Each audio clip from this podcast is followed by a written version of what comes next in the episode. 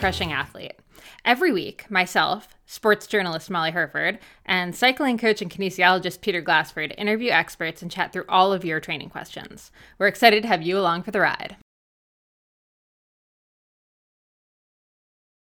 Back up north, I'm sort of hopeful that I'll get in like maybe a couple days of skiing, but I'm also equally hopeful that I will get in zero days. So I guess it's a win win. If Right. I get to ski, great. If I mm. don't, that means it's warm enough that I can run outside. So either way, Being open and adaptable with the environment. that's what we're going for. Yeah. But yeah, I'm excited to, to get home and get back to our recording studio and all that. But equally exciting is, is the whole being on the road, adventuring. We just did a piece on things that we kind of took from our last little camping trip that we're going to try to take home with us. Things like spending more time outside, limiting a bit of Wi Fi. Uh, so you can check that out over at consummateathlete.com. And I mean, camping is sort of the, the name of the game when it comes to today's guest. We have bike packing extraordinaire Chris Panasky on. That's right. Yeah, we had a, a great chat there, sort of talking about all things bike packing and training for bike packing. Uh, it was sort of fun because Chris has been using one of our consummate athlete training plans, so it was good to get sort of his insight and, and his experience. You know, as someone who is bike packing, it's it's a unique discipline because so much of it is based on, as you say, camping or preparation in the outdoors. You know, nighttime experience, gut you know it, the training you know it matters. I think this is the neat thing with it is especially as people are trying to push the limits of bike packing like chris is or our, our friend uh, brooke uh, brooke smith who's you know set different records and built bike packing routes as well um, it- it's sort of a, a cool emerging discipline really Yeah, and you work with a couple of different clients who've either added bike packing in as part of their season and then they're doing other racing, or bike packing has really become their main thing. I think the pandemic kind of grew the sport right. significantly, but it does seem like people are sticking around it. Well, and it's this blurry line between gravel and and bike packing, I think, and, and maybe mountain biking and bike packing as well. But you know, at what point are you bike packing, and what time are point are you like you know gravel racing or going for these fastest known times? And it's it's blurry. I think it's you know between those two. It's true. I've written a couple articles for Canadian Cycling about it, and I'm sure they've gotten some hate mail because I've made the argument that, you know, bike touring and bike packing, there's sort of this range of what counts as what. Uh, and I think all of it counts as whatever the heck you want to call it. I, I don't, I, I dislike any like purist, here's the 20 rules you have to follow to call it X, Y, or Z.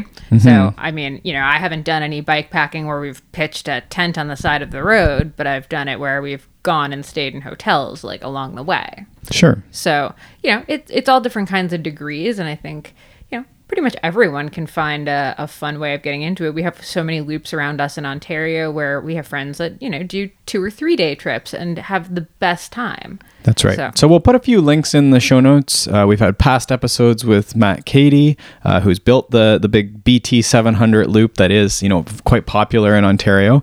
Uh, Chris has uh, a podcast we'll link to, and then he's also doing a big um, conference. Uh, summit, if you will, uh, in the Ottawa region, so out on the east uh, side of Ontario. Yes. And you were just on his podcast last week. So we'll definitely link to that episode in the show notes if you. Yeah, and, so it's sort of coming from Chris as you know the one who knows most of the stuff that's important to bike packing, uh, and you know when I'm on there, it's more talking about the the training and what someone might consider, you know, when they are training for bike packing, which again isn't maybe intuitive to uh, those who have come into the sport from a touring background. You know, they weren't racing; they were just going out and riding, and so it's this this balance of you know, can we get more fit for the task by doing something like intervals or or whatever right? And we all most of us don't have time. So it is that reality that you can't just be out just riding and bike touring all the time. So there is this sort of need now where you know and i think it makes sense you know you want to be able to get through your trip without pain or discomfort or you know in a reasonable time we all have some sort of deadline to get back so uh, yeah that's sort of the the half with uh, when I'm on his, but you know, it, it crosses over as well. So I think for bike packers, there's just a lot of a lot of good content there. I'm very curious when this is going to shift over to run packing because that's one thing that hasn't really been super explored. And I'm saying this partially because DW is sort of uh, being antagonistic at my feet here, like he wants us to play with him, and I'm about to take him out for a run in our dogger jogging stroller, and it's just occurring to me that that stroller would actually be fantastic to push along with my camping gear in it. So, just saying, this this might be a new thing. Okay. We're going to start the trend. but before we get into this episode with Chris, quick pause for a word from our sponsor, Athletic Greens and AG1.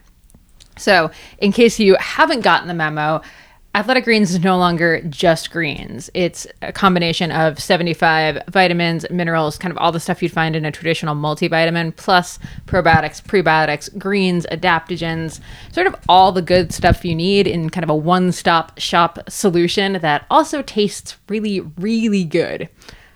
Uh, so, honestly, you know, we've been using it for over a year. We've been talking about it for over a year. It's one of my absolute favorite kind of additions to a daily routine. It saves you from having a cabinet full of supplements, which we've definitely had in the past. And it honestly is so travel friendly. So when we're on the road, like we've been in the past couple months, it's been really nice to have it around. So we, you know, don't have to really get super stressed about, oh no, we're not getting this, we're not getting this, we're not getting this it's just made life so so easy. That's right. And one thing we haven't spoke about, you know, we've been doing uh, these ads for a while here now on the show, and and is the there's sort of sustainability and values that AG1 and Athletic Greens has. You know, they're uh, a climate neutral certified company, uh, and then also, you know, I found really interesting in 2020, which was you know a, a, a tough year. Uh, they donated 1.2 million meals to kids uh, in that year alone. So I mean, pretty impressive as far as values for that for AG1. Yeah, it's been really cool to see different companies really come online with whether it's you know climate and sustainability and recyclability, all that kind of stuff. It's just really nice that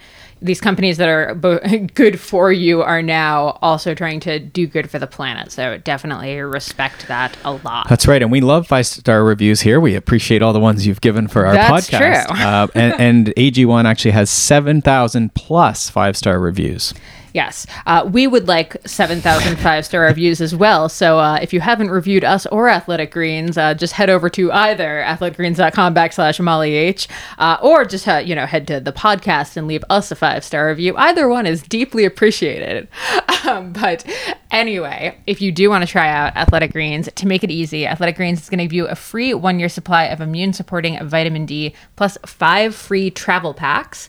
And all you have to do is head over to athleticgreens.com backslash Molly H to take ownership of your health today. Again, athleticgreens.com backslash Molly H because consummate was too hard to spell. All right. Well, with that said, why don't we get into this episode with Chris Panasky? Sounds good. And uh, just as we go into that, I just want to make sure that we do link to, you know, if you want to find out more about the summit or his podcast, that is the bikepackadventures.ca is the website. And you can find, of course, the Bike Pack Adventures podcast as well. Perfect. All right, let's get into it. Why don't we get into this episode with Chris Panasky? Sounds good. And uh, just as we go into that, I just want to make sure that we do link to, you know, if you want to find out more about the summit or his podcast, that is the Bike Pack bikepackadventures.ca is the website. And you can find, of course, the Bike Pack Adventures podcast as well. Perfect. All right, let's get into it. Uh, great. I'd say Eric and Jen, they're, they're he's a retired teacher. Um, they've created the log drivers waltz here in Ontario, Quebec.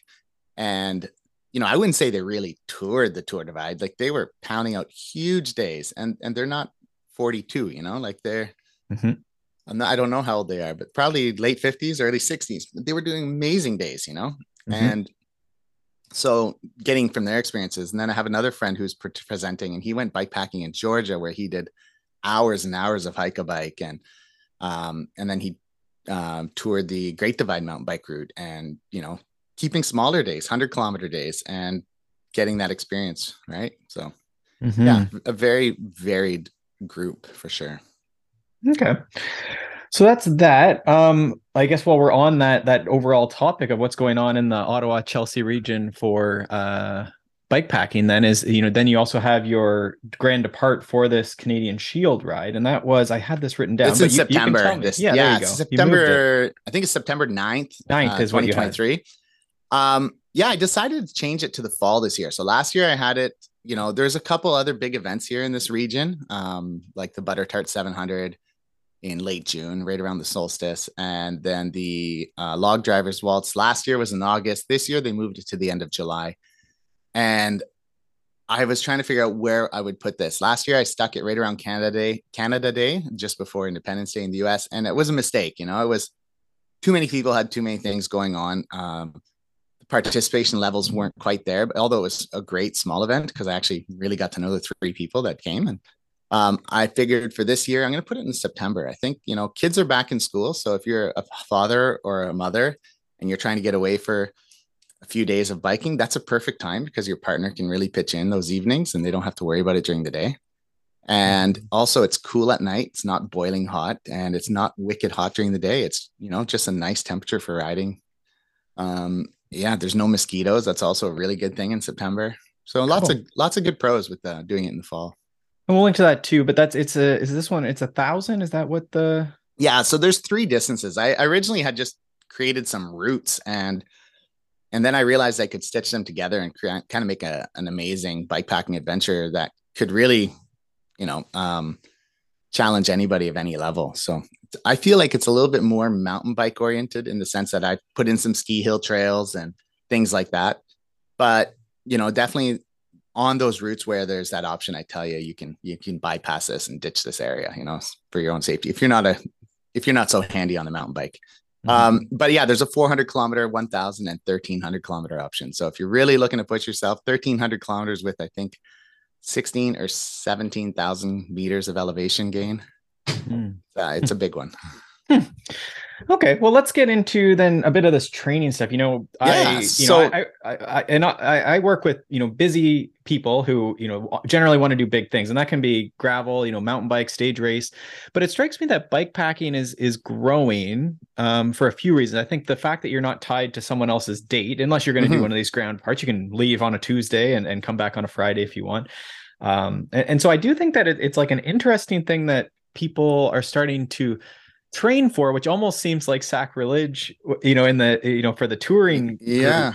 It, it's an interesting development, I think. So what, what is your, like, do you feel like that's, people are, I don't even know how to phrase a question on this, but do you think that this is more common now that people are, are shifting even away from racing and doing bike packing or, or what are you thinking? Where, where are we going in this bike? Yeah, it's really weird. It's a, it's a weird, um, yeah, it's a tough question because you know, from my own personal journey into bike packing, um, I was just riding gravel and, you know, I knew about the Butter Tart 700, it, which is, starts uh, about an hour south of Toronto. And I was like, oh, who would go ride 700 kilometers? But, you know, I was going out for rides that were like 150, 200 kilometers on the gravel bike. And then one day I decided to do this rail trail loop that we have um, in Ontario, and it's a 320 kilometer rail trail loop. And I was like, you know, I'm going to go try to do it in one day. And it was miserable weather. It was one degree Celsius outside, so that's like 30. No, it's like 34 degrees Fahrenheit. It was raining the whole day. It got below zero at night. Um, it, it was it was a horrible, horrible experience in that sense. But I did it in like 24 hours and a half, 24 and a half hours. I, I even had to sleep for a couple hours. Um, somehow managed that. And um, in an emergency bivy which i don't know how i didn't get completely drenched.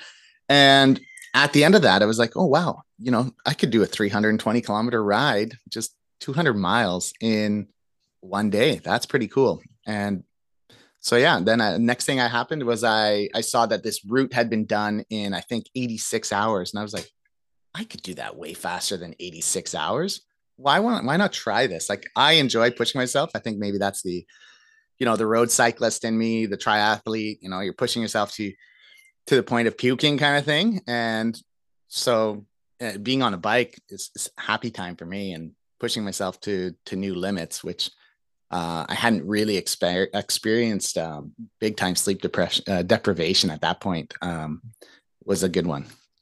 Now you got so that was the BT 700 that you got yeah. the FKT that was 2021. Yeah, that was and that was 56 hours. And then you went back in 2022 and this is always the tricky part with anything is now you have a a ruler, right? And, and you've pushed your limits mm-hmm. and then it's, you know, now you have oh well i can improve this so a lot of times that second one is is a tricky yeah and, and you and you probably know lots about this event because you you coach brooke as well and uh and he he set the fkt and beat me and uh, mm-hmm. Mm-hmm it was it was an amazing experience. I I mean, I was going in there with a couple niggles and like slight injuries that I wasn't quite confident I could do what I had hoped to do. I also felt that I was undertrained, but I knew that mental was a big part of it. And I thought, you know what, I I've got to I could push through this, you know. um, I think I was doing well until I lost my phone. And then that all just kind of played out in my head where I decided that I didn't think I could do it anymore. yeah. And then it, it, felt like there was no coming back from it. So maybe my my mind game wasn't there, but the physical was also causing me issues. Yeah. Yeah. And I don't think I, you know, we said this on the podcast a couple weeks ago. I think Molly actually said it, and it was she DNF'd uh, one of the races she did on running this year in Quebec. And similar, right? Like she had sort of a it was more a, a position or a, I, I guess it was a time for the thing, but mm-hmm. she wasn't. It wasn't a good day. It was falling apart. It was getting a little unsafe, same as your event would, mm-hmm, right? Like mm-hmm. you're going into the darkness, feeling a little, you know, mixed. Um, so it just gets dangerous too, and it's. I, I think once you push your limits, like at some point you you're going to push over, and and it you just it's gonna you're going to fail, and so to push your limits, you almost have to accept that yeah. that could happen, right? And it's it's an interesting thing because like bike packing is you know you're you're going into the unknown a lot more than if you were riding across Canada on paved roads you know? It's it's much more rough terrain you know prone to injury and you're putting yourself in that position by not sleeping and definitely at times being undernourished or underhydrated um, you know it happens and there's a lot of factors that can go wrong and you know one of the beautiful things of uh, or one of the beautiful things in a course like that is that you can bail out, you know, if you feel that you're in that situation. But also, um, yeah, it's it's hard. It's a really tough choice because you know that you're doing it for safety is the the real reason, and but it's it's hard mentally to to give up. And I've only ever given up one other time on a race, and that was a a marathon in Singapore, and I got some really bad chafing early on. I think it was like eight kilometers in. And by 10K, I was like, this is stupid. Why am I keep going? Like I was bleeding, you know? yeah. Yeah. So, um, yeah, it is tricky. We had one, uh, Molly and I were going for, I guess it would be the supported FKT on, in, on the Killarney loop. It's a, like a hiking mm-hmm. loop usually. And it's similar to the BT, like most, they say seven to 10 days, but then of course, crazy people try and go and do, you know, one, one to two days. Yeah. Um, and same thing like 10k in her knees like you know IT band and it's like you know you're sort of at this like it's a loop where you're in the great wilderness for you know until you get back uh, so you sort of have to decide at some point like are you continuing the loop or are mm-hmm. you bailing uh, and this gets into like the first aid and the risk assessment and it's not just a closed course you know looped eight hour relay or something where you just mm-hmm. get in your car and go home if you're you know or if you crash yeah. there's medical personnel there right away and the good thing i guess in that sense too is like you know she was with you and so there's two of you, and you can make that decision together. And in a grand depart like last year where I was, I mean, yeah, I could have kept going because even if I injured myself, somebody would come across me in the next 10 hours, you know? So yeah, chances of me dying are pretty slim. But do you really want to ruin your whole season of biking and everything over one, you know, really bad judgment, you know? So it's tough one. So we'll stay on the training. So you mentioned Brooke and um I, put this to you just in our, the pre questions I sent you. Is it, it strikes me that there's sort of when I'm looking at the different whatever someone's doing, I always want to know sort of like who are you? Like what mm-hmm. have you done? What have you done? You're coming from road triathlon, so like you yeah. understand some stuff. Um, but you know, there's the other set of it strikes me. There's the more touring backcountry hikers who you know lighting a fire or first aid or you know just any mm-hmm. of these things what do you eat all day when you're moving all oh, day oh sure yeah yeah so there's sort of like people have these different skills which you know we're thinking about the who's coming to your summit you know you're even a brand new person might be really really good at uh, some of these elements and and your sport is yeah. one that you know a tour de france person or someone like myself that just rides 90 minutes you know up and down on a closed loop you know with two tech zones every 10 minutes we have we see our mechanic right um it, you know the engine is is a very small part as you say there's like the all the, yeah. the skills but the mental piece is is huge so i guess where when you came into this in 2021 which type of those which side of the spectrum i guess i sort of sold it to you but which which side yeah. like did, did you have or are you in the middle like did you have backcountry like camping experience so i i was actually in the army reserves for six years when my late uh, or in what 2000 and 1999 to 2006 so seven or so years mm-hmm. um so I, I did a lot of infantry stuff, you know, lots of survival in the woods and, you know, usually we had guns, but no real bullets. And, mm-hmm. um, yeah, but that's, so, I yeah, mean, being outside at night is like, I just don't do it. Like if even just going out to yeah. walk the dog out around the house, I'm like, ah, don't like darkness. I'm not going it's out. Still, there's still moments like where it's beautiful and there's moments where it creeps the living out of you, you know, like um shortly after the BT 700, I that later that summer actually, or maybe it was September, I went and raced the log drivers waltz ITT, fully ind- ind- independent time trial as well. And that night I was riding past a farm and I heard this dog, you know, it's heard me, it saw me, and it started running. And it had a really deep bark, like really deep, you know. And all I could think of is like Cujo or something. Mm-hmm. And it was running and huffing, and like the barking was getting closer. And you know, I'm I'm in full adrenaline mode, biking as fast and as hard as I can. I'm sure I'm losing it, but in in that mind, in that moment, you know, I probably went 15 minutes until I was completely bonked because it was like the real fight or flight syndrome, right? And I chose to flight at that point because I couldn't sure. even see the dog. And um, so I have those moments, you know, nighttime can be weird. Um, your mind can play tricks on you, especially if you're tired. Um, yeah. Um, do you have any tools like, I mean, whether specific to dogs or nighttime, like how do you, you know, you might be scared, but then do you have the tools like that, you know, you haven't freaked out and, you know, phone to get someone to come get you? Like, how do you deal with those, you know? Um, yeah, I've just kept going. Um, one time I thought I heard a bear, and that was the same thing. I couldn't look behind me to see it because the little red blinking light does not produce enough light. And so I just started accelerating and going as fast as I can. But no, I don't carry anything that would help me. Um, maybe I have a pocket knife sometimes. Mm-hmm. Um, yeah, very. So, so, you, what is it? Fright or uh, flight or flight? Um, yeah, yeah. There is no chance to fight. um, okay. Uh, from there, so training. I'm wondering then. So we have fitness buckets. I'm just going through our little list yeah. here. Um, you sort of touch. I, I want to get onto some of these quicker hit things, and I, I like ha- I'm keep writing them down, and I'm, I'm holding on to them. So maybe I'll go on that. You mentioned lights, then. So what what is like the key setup? Do you think you know you're going to go and, and spend three days? Like, what are you using for lights then? Sure. Yeah. Um, before I jump into that, actually, your last question, there was something I didn't really answer to that, and sure. that was um, you know, like when you talk about it doesn't matter what kind of engine you have it's there's all the other aspects they really do play into it you know and and i think if you look at the tour divide and Sofiane Sehili, like his average speed there there were riders out there that were just as fast average speed but he just doesn't stop you know? He sleeps a few hours a night. His his um his rest stops at stores to buy food and get water and stuff are extremely extremely tactical. He's in and he's out. I mean, of course, there's times where he vlogs and stuff and takes a little bit bigger break, but he would spend more time than anybody on the bike. And so he would finish faster and first, you know? So it really comes down to how you manage your time and manage your stopping time. Mm-hmm. And actually, that's why it's harder when you're with a friend because people pee twice as much. They stand in lines twice as much. You know, a lot more time is wasted if you're you're with a partner. When you're by yourself, you're actually faster.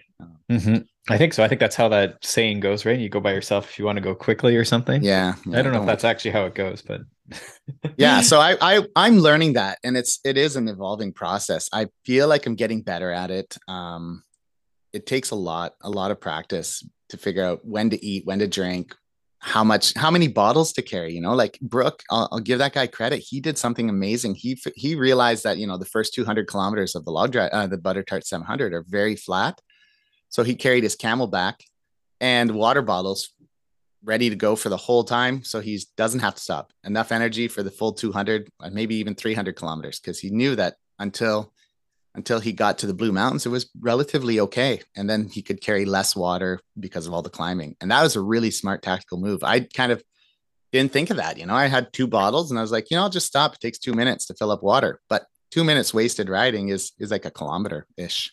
And it's funny, this this is like uh almost like a pacing strategy and, and tactics where we do it a bit in mountain biking XCO where it's like one side of the course might be flatter or cyclocross is like this too, mm-hmm. where you might change like even for tires or something like that too. Um, but it's yeah, these micro pacing strategies where mm-hmm. yeah, you know, and, and, in the Blue Mountains, as you say, there might be more stopping. You know, the the convenience stores might be boom on the route, and then you're you know yeah. two minutes to grab a Mars bar and two things of Gatorade or whatever, and away you go. Yeah. yeah, and so it's it's really interesting. And as you asked about lights, um, I use a Dynamo Hub, so Ooh. I've been very lucky um, to to have some great friends and sponsors and stuff that could give me cost pricing on stuff. And so I was able to build up some wheels that had dynamo hubs. And Okay, well, tell us about this. I don't know if this, you know, again, some our oh yeah, people, some people might not know. So Dynamo Hub is uh, the front hub of your bike. Actually, has a, I guess it's magnet. It's, it's it causes a little bit of resistance when you're riding, even if you're not using it. But the resistance um, charges like runs like a, I guess through magnetism makes an electric circuit, which can go up and charge and power devices. Hmm. So my lights are run by dynamos. I also have a little power pack type thing that hooks up to the dynamo so I can charge USB devices. Um, yeah, and even my back blinking light is through the dynamo. So that's really convenient. The downside is they're not always the best on mountain biking. So if you're on a mountain biking style route, like the BT700 has become more and more sections of off road, and it becomes hard to climb a hill with a dynamo on when you're producing so little light. So you still kind of need a secondary light uh, that you can just flip on for those big climbs so you have better vision and you don't hit that big rock that's going to stop you dead right mm-hmm, um, mm-hmm. going downhill though as soon as you start it's super bright like wicked spread of light oh so the would it does it power it i guess directly so that yeah it powers directly from the dynamo to the light most of them some there are some brands out there that will power to the the whatever like, it's a converter like a, to the right. AC/DC converter and then go to your light but Okay, that's really. I, I, think that might be new. Mm-hmm. I mean, that's I, I, knew what you meant when you said that, but I it, it's I'm gonna say it's new to me mm-hmm. uh, that even that that you would be using it. I guess. Yeah, but I think for for stuff, um, I might stick to the Dynamo more for the the gravel ride ones. Like the log drivers will also be a perfect example because it's a lot of gravel sections where typically, you know, it's not like a tough, rough mountain bike climbing section. So I think the Dynamo is really good there. The lights that is um, but for something like the bt maybe having just a normal light is better and having the dynamo just running your running your power you know? So you can actually you get better watt illumination with your light at all times through the night and then you can just charge it via power bank. Gotcha. That's that's like little tactics like that though things you got to figure out slowly you know? It's really it is tough yeah and, and trade-offs right i guess with all of this is it's always a trade-off um you know in these strategies and tactics and the gear mm. you're mm-hmm. carrying okay. absolutely um yeah now we're, we're through this all this training and, and back and forth here um when we're thinking about gear then while we're on that um you you mentioned making routes so i wonder you said ride with gps is a good one for routes is there anything mm-hmm. else you know if you're designing whether it's a training route or it's you know what else what are the other tools these are online tools not so much like tech you're carrying yeah yeah but you could go into GPSs too. Uh, when we're navigating, the skill of navigation is key for this. Like, what, what are mm-hmm. the tools?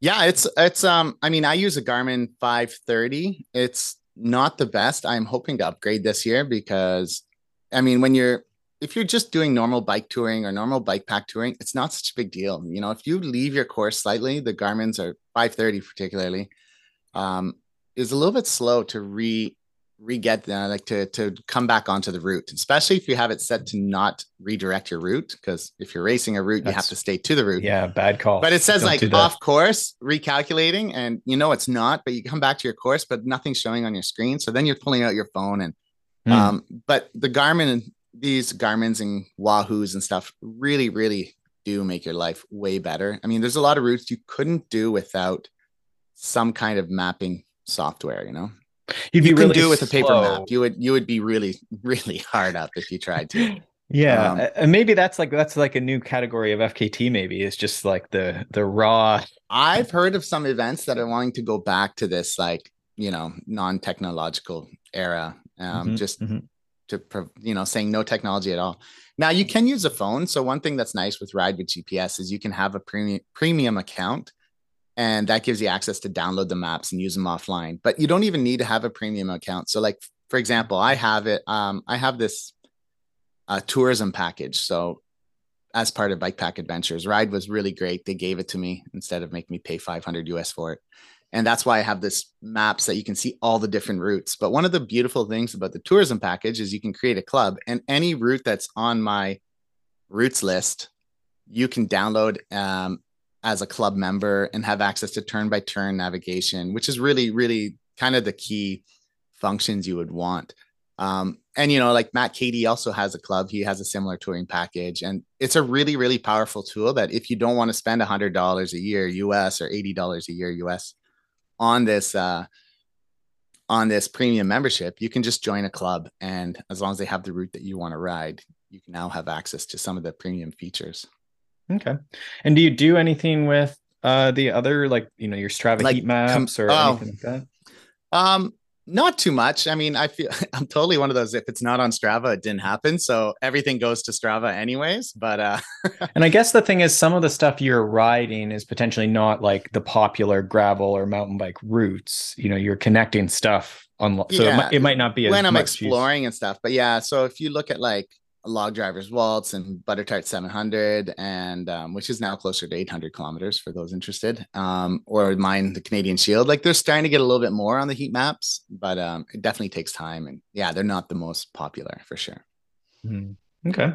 Um, when when you're talking about a new device, I know some are using like E-Trex and things like this. Is that what you would upgrade to, or what are you Um, thinking of next device? I know some racers are using E-Trex because they're battery powered. You can change the batteries. You don't have to worry about um, you know, like they take double A's, I think, and they're they're quite good for what they do, but they're not like your smart devices like a Garmin or a Wahoo. Um, I'm thinking maybe would be I would be amazing would be the Garmin 1040, which just came out and it's solar powered. So I think you can get an incredible amount of battery life out of it just with it when you're riding. Um, Mhm. Yeah. you still need to charge it, but it's it delays the inevitable death of the battery, right? I think so. And that's the 530 is a smaller screen. I think I have a 520. Is yours Mhm. 530? It's about the tou- same size. Yeah, it's this it's the model after the 520. Okay. So and yours is maybe touchscreen or not touchscreen? non, no, not Oh, touch okay. Okay. So, Yeah, I know the E-Trex is what Ryan Atkins. Uh, do you know him? He said like the he's like the obstacle course racing uh, champion Mhm. of maybe the world right now,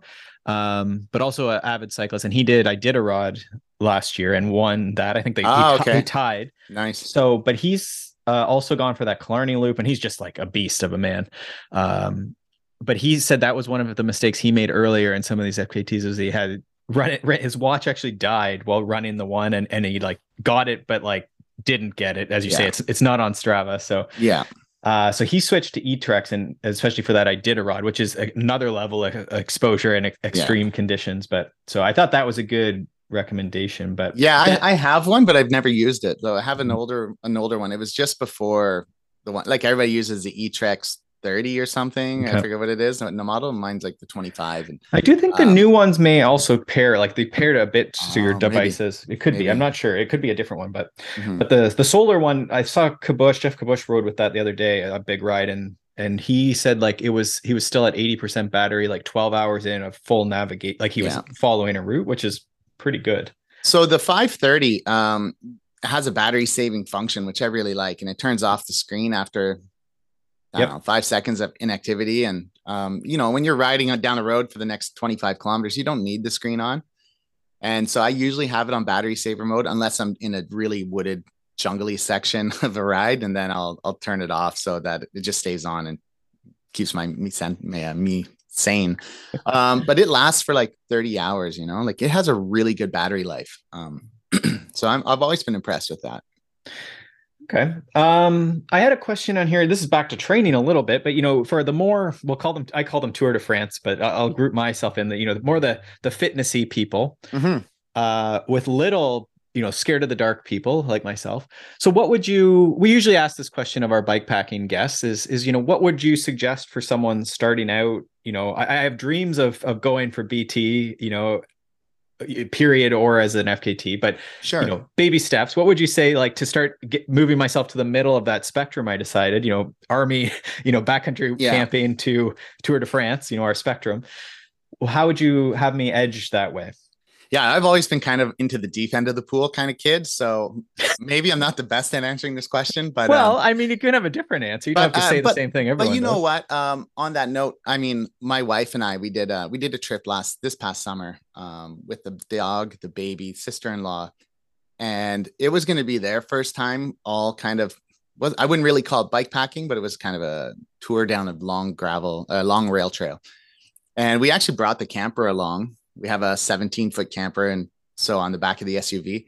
And every day we would ride, and then we'd get to rest spots, and I'd leave them to rest, and I would go back with my dog and bring the vehicle closer, and then we'd ride some more. And when it hit nighttime, we just camp for the night in the little comfort that we had, which was the camper. And with a, you know, the baby was six months old, so seven months old. It's really nice to have a, a place to put the baby and change diapers and not doing it on the grass outside all the time. So it was a really good introduction way to them.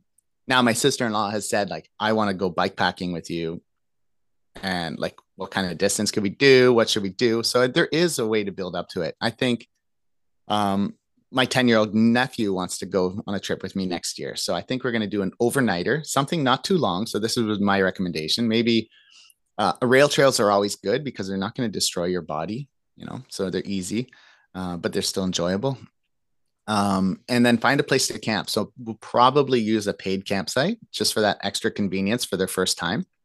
And and then next day ride back to our start point. and then as you build up and you get used to like setting up your tent at a paid campsite and you know you have porta potties and stuff then you can kind of move forward move on to the next stage which would be let's try wild camping you know mm-hmm. um, just camping in the forest. And if you're really uncomfortable with going deep in the forest just find somebody who has some property. Like i have two and a half acres. So if you want to come up to chelsea and you say hey can i camp in the woods behind your house?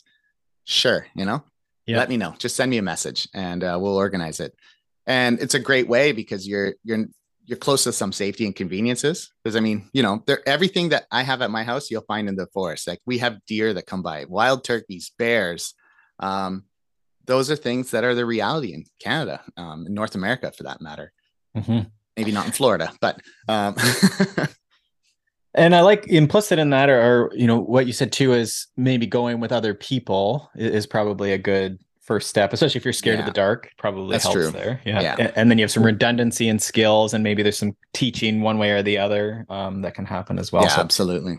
Okay, that's good. Yeah, and I think that both those are, are great points. Um, I like that. That's a, a, new answer. Sometimes the answers become are the same every time, but that's yeah. That's... And and part of that is figuring out what you need and what you don't need because a lot of times like bike packers carry less because you tend to like you tend to spend more time in the woods and going up trails or up mountains and you know if you're carrying saddlebags that are lo- fully loaded you're, you're going to have a miserable time pushing a bike with four saddlebags on or even two it's, it can be tough you know mm-hmm. i mean i know people that do it because they vlog and they travel the world and stuff but they're doing this as a full-time thing so time is not of the essence at all um, but right you end up having a lot of kit you don't need. So things that you're like, oh, I didn't need four shirts with me. One was enough. I could just wear it and be dirty, you know, or have two. If you're going to be many days, I think when I cycled 5,500 kilometers in the west of Canada, I had two shirts that I would wash in the river when one when I had a chance, and I would hang it on the bike while I'm riding to dry off. You know,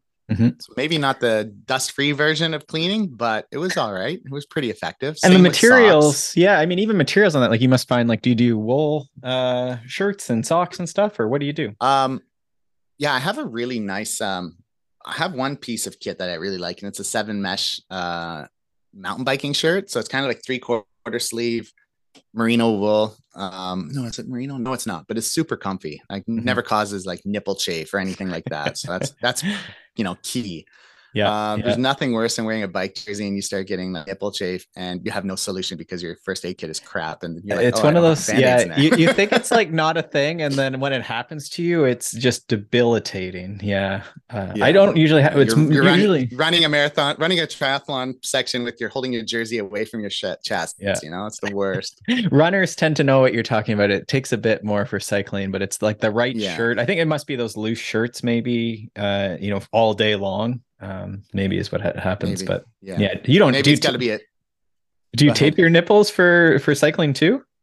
No, no, but I usually have some band-aids with me just in case. yeah. Um, but then the issue is you you end up so you're sweaty and you have to like pause to dry air off so you can actually stick band-aids on. So you're airing um, out your um, nipples. There you go. yeah, but I haven't really had that issue too much with biking, but there's been a couple times. Yeah.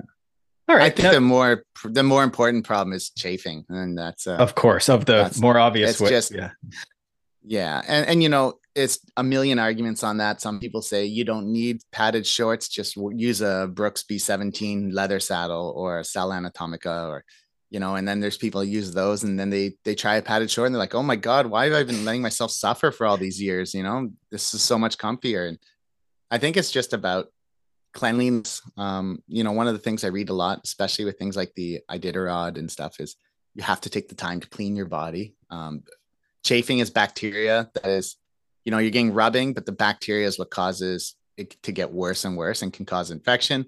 And so there's people that say, you know, every twice a day you should stop and wet wipe yourself, you know, at least clean yourself, get off any bacteria, and then apply some new cream and go from there. And I use a lot of chafing cream or like a chamois cream.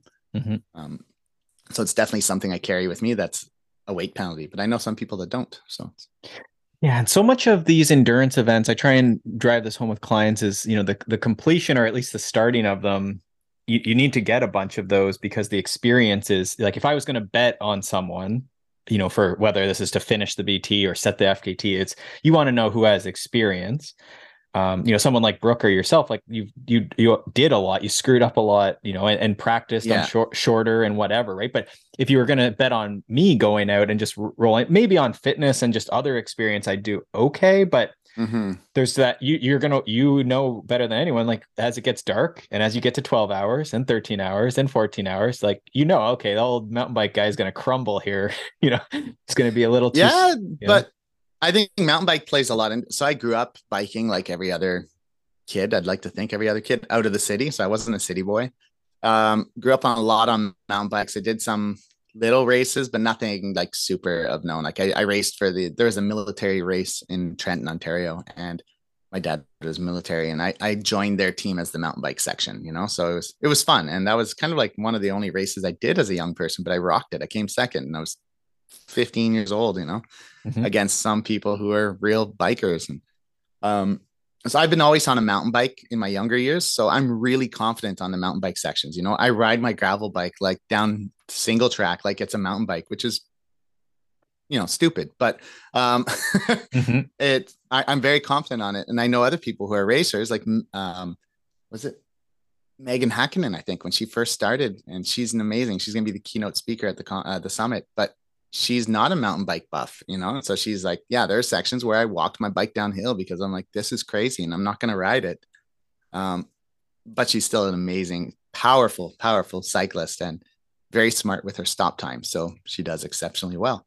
Yeah. Um, it really is anybody's sport. You could be a road biker like Lachlan Morton and he's crushing roots you know mm-hmm. um, and that's that, what i mean the the fitness does a lot like you especially that type of yeah. fitness and experience and his mindset is like he has a lot of the stuff the experience but yeah I, I, think what you would see what i mean by like when it gets 12 and 13 hours is you just don't you know you're not ready for the mental challenge you're not ready for the chafing or you didn't take the time yeah. to wipe wash you know or or this is the short or this is the light yeah. or so those are the things that i mean like experience you know we say complete before you compete um, you know, and again, yeah. and I think we chatted about Morton this the other day. Expected, accepted, but yeah.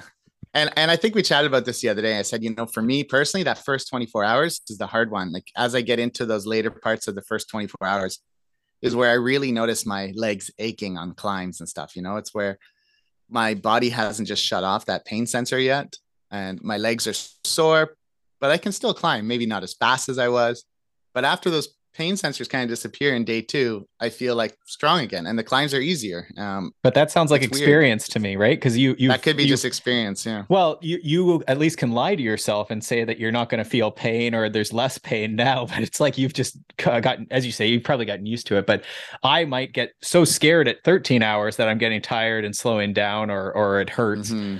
That I quit, but then, like you say, there might be like a that's true. There might be a peak a leveling yeah, off. I, I, feel the peak is it's kind of like it's kind of like um uh fasting, you know, like if people that have you ever done a long fast? That sure, first, I yeah. find that that 18 to 36 hours is really really hard it's it's exceptionally difficult uh, you constantly feel hungry but as soon as you get around that 30 36 hours all of a sudden you're like oh i'm really not hungry i'm just happy to have a bottle of water you know mm-hmm. um, so i've done a couple that are like 75 hours and stuff and similar maybe you know, after found... that first day and a half it's pretty good the mental piece of that i wonder i've experienced this on bike sorry on backpacking so walking mm-hmm. hiking mm-hmm. um, on the third day like you know your brain's busy with work or you know when is this day going to be over when are we going to get to the yeah. campsite and then i find that there's almost this it just stops and you're just walking you know i guess it's meditative it's zen whatever it mm-hmm. is, but you just i wonder if that's part of it too is even when you're racing to try and get you know to the finish line for this certain amount of time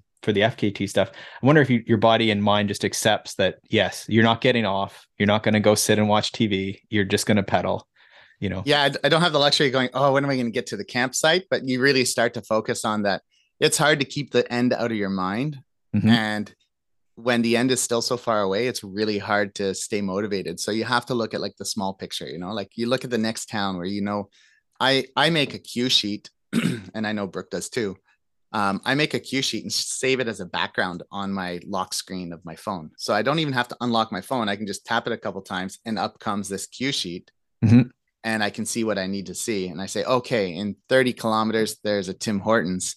Sweet and that is my next goal. That's my goal for the next 30K. It's just like, come on, Tim Hortons. I- am going to crush a couple apple fritters and probably grab a muffin to go and maybe a small coffee and, um, you know, or a cold brew in my bottle and, you know, just something like that. So whatever motivates you. Uh, me, it's mm-hmm. usually food. And mm. uh, yeah. Mm. Yeah, the chunking is probably the the strategy there for sure. Um, mm-hmm. You know, little little wins, little achievements it's hard at nighttime though because everything's dark and you feel like you're making no progress. So like nights can be really long. And and as i think we kind of alluded to before like figuring out how to stay awake like i'm i'm really good until 2 a.m or so. Then i two three then all of a sudden i start the tired the tiredness starts to hit me you know i start to get really sleepy and that's when i pop a couple caffeine tabs um you know pills and and that next 40 minutes or so is hard to get through until they kick in. But so I think learning that, you know, okay, I know at two o'clock I'm going to start to get tired. At 1.30, I should take those pills, you know, mm-hmm. and I'll be, I'll be good to go sooner than later. And yeah. so maybe the the pills are a good entrance into this. I, I, wanted to get to this, and you know, we'll we'll try and wrap up here. Soon. Drugs, yeah, on the topic of drugs. Um, do you think you know in gravel this last year, especially the Unbound? I don't know if you just saw they just banned aero bars um at unbound i didn't see that no yep okay yep so there's now they're banning stuff and and you can't be too racy you can't be too aero at the event so are you allowed um, to have a loop handlebar you know like uh redshift makes this uh gravel bar with a I, loop on it I, I, think I saw there was like questions towards that. Um, yeah. So there's probably an amount of extension off or something. I'm not sure. I don't know. Interesting. Um, so I guess my question to you is: Do you see bike packing? Do you or, or, have you experienced even like are, are there purists, the people with the Brooks saddles, saying you know stop racing this and tying oh, yeah. it, and um, yeah. you know you're ruining the spirit of bike packing or something? Like what what's your what's your thinking on this? Especially oh, yeah. someone I mean, who's positioning themselves doing summits and and mm-hmm. the the big bike pass packing adventure podcast. Like what what's your view on it? Yeah, there's definitely that, and I mean there's there has I've I've heard it like I just rebranded the podcast to Bike Pack Adventures. It used to be Bike Tour Adventures, but I mainly because of the website for Bike Pack Adventures and the podcast, it was too many social medias, too many websites, and I decided to put it all together. And I know that bike packing is the most popular thing, and it's also what I tend to do a lot more of these days. So I thought that that rebrand made sense. I still interview bike tours, you know, but even at that time when I originally started the podcast, and I talked about you know, riding the Mae Hong Son loop in northern Thailand and how I did it in five days of riding at 650 kilometers with, I think, 13,000 something meters. You know, it's it's a lot of climbing. People are like, why would you do it so fast? You're missing everything. You're not enjoying the culture. You're list, you know, people are really negative right away. And I was like, man, I still stop after about, you know, I ride hard for 10 or so hours and I still stop in a town. I get off my bike, I shower, and then I go for a walk in the village and I eat out in the market where everybody is. You know, I'm still engaging. I'm still doing those things. Doesn't really change. I think so. That's bike touring. And when I rode Western Canada, I still had people say, "How can you do 100 kilometers, 190 kilometers a day? You're not interacting with people. You're you're missing the whole purpose." And I was like, "No, my purpose was to ride a bike." That was my purpose as a cyclist. You know, that's the kind of my personality. Mm-hmm. I said some other people, their purpose might be out there and meet as many people as they can. Then do that. You know, ride slower, ride less, meet people. I mm-hmm. wanted to ride a bike. So it, really comes down to what you want to do. And I think bike packing is no different, you know, like a lot of the times you're in the woods, you know, you know, you're not really around people anyways. I'm riding my bike, even if I'm on aero bars, my head is up. I'm still looking around, you know.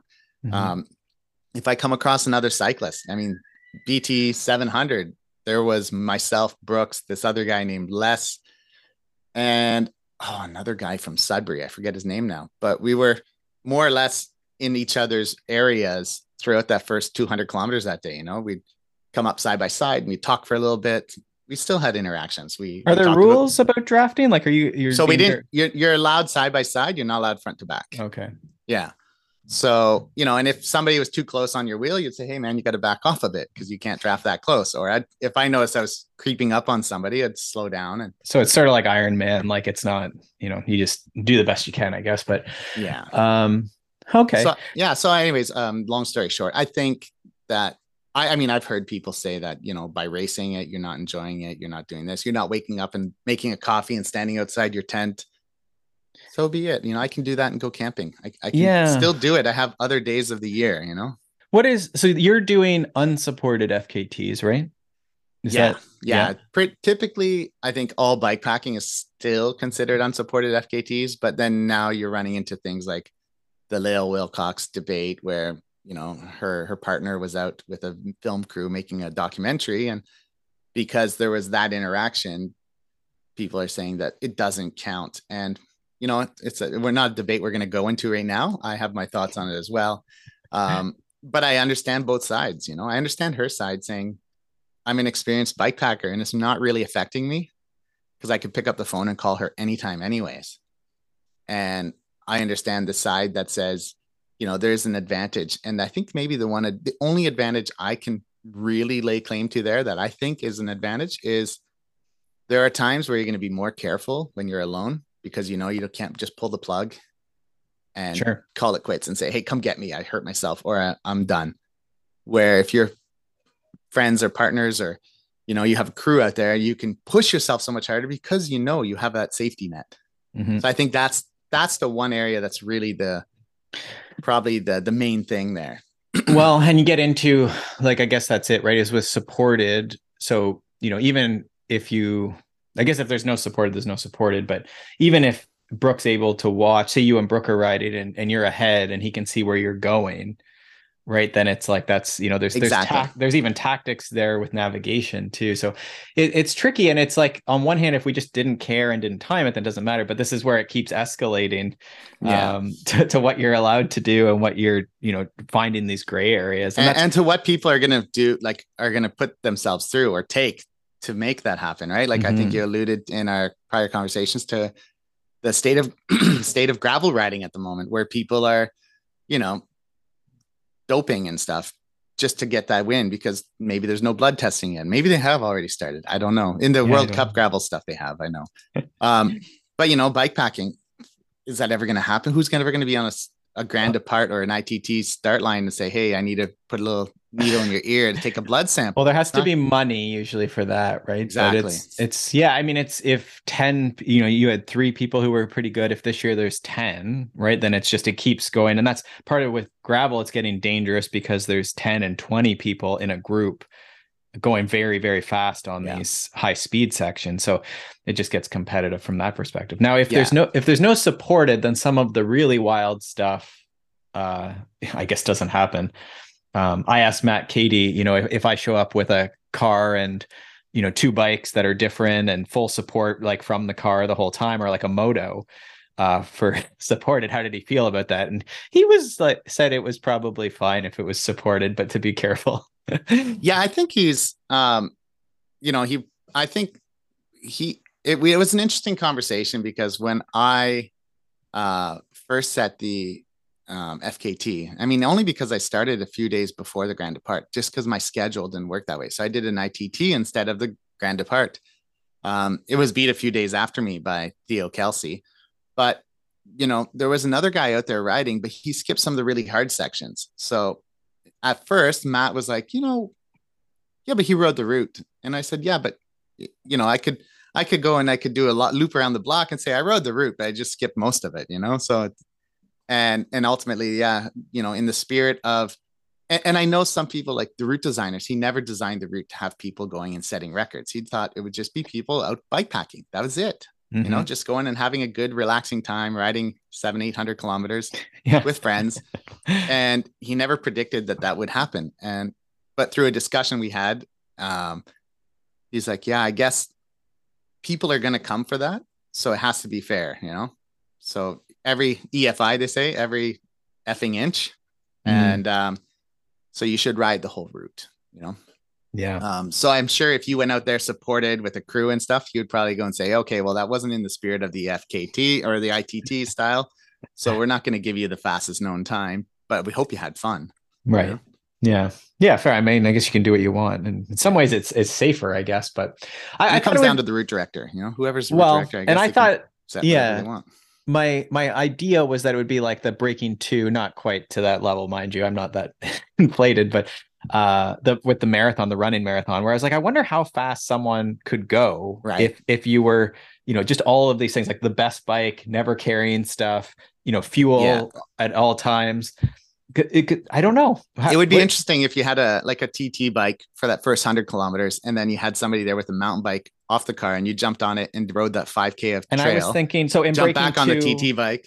in breaking two, they had like a flying V of, of right. Re- really fast, like 10k runners or marathon, or like fast people who would come in for like 10k pulls or whatever it was in a flying V, and then, so I was okay. So you're drafting even just people riding. It doesn't have to be a motorcycle or anything. But then mm-hmm.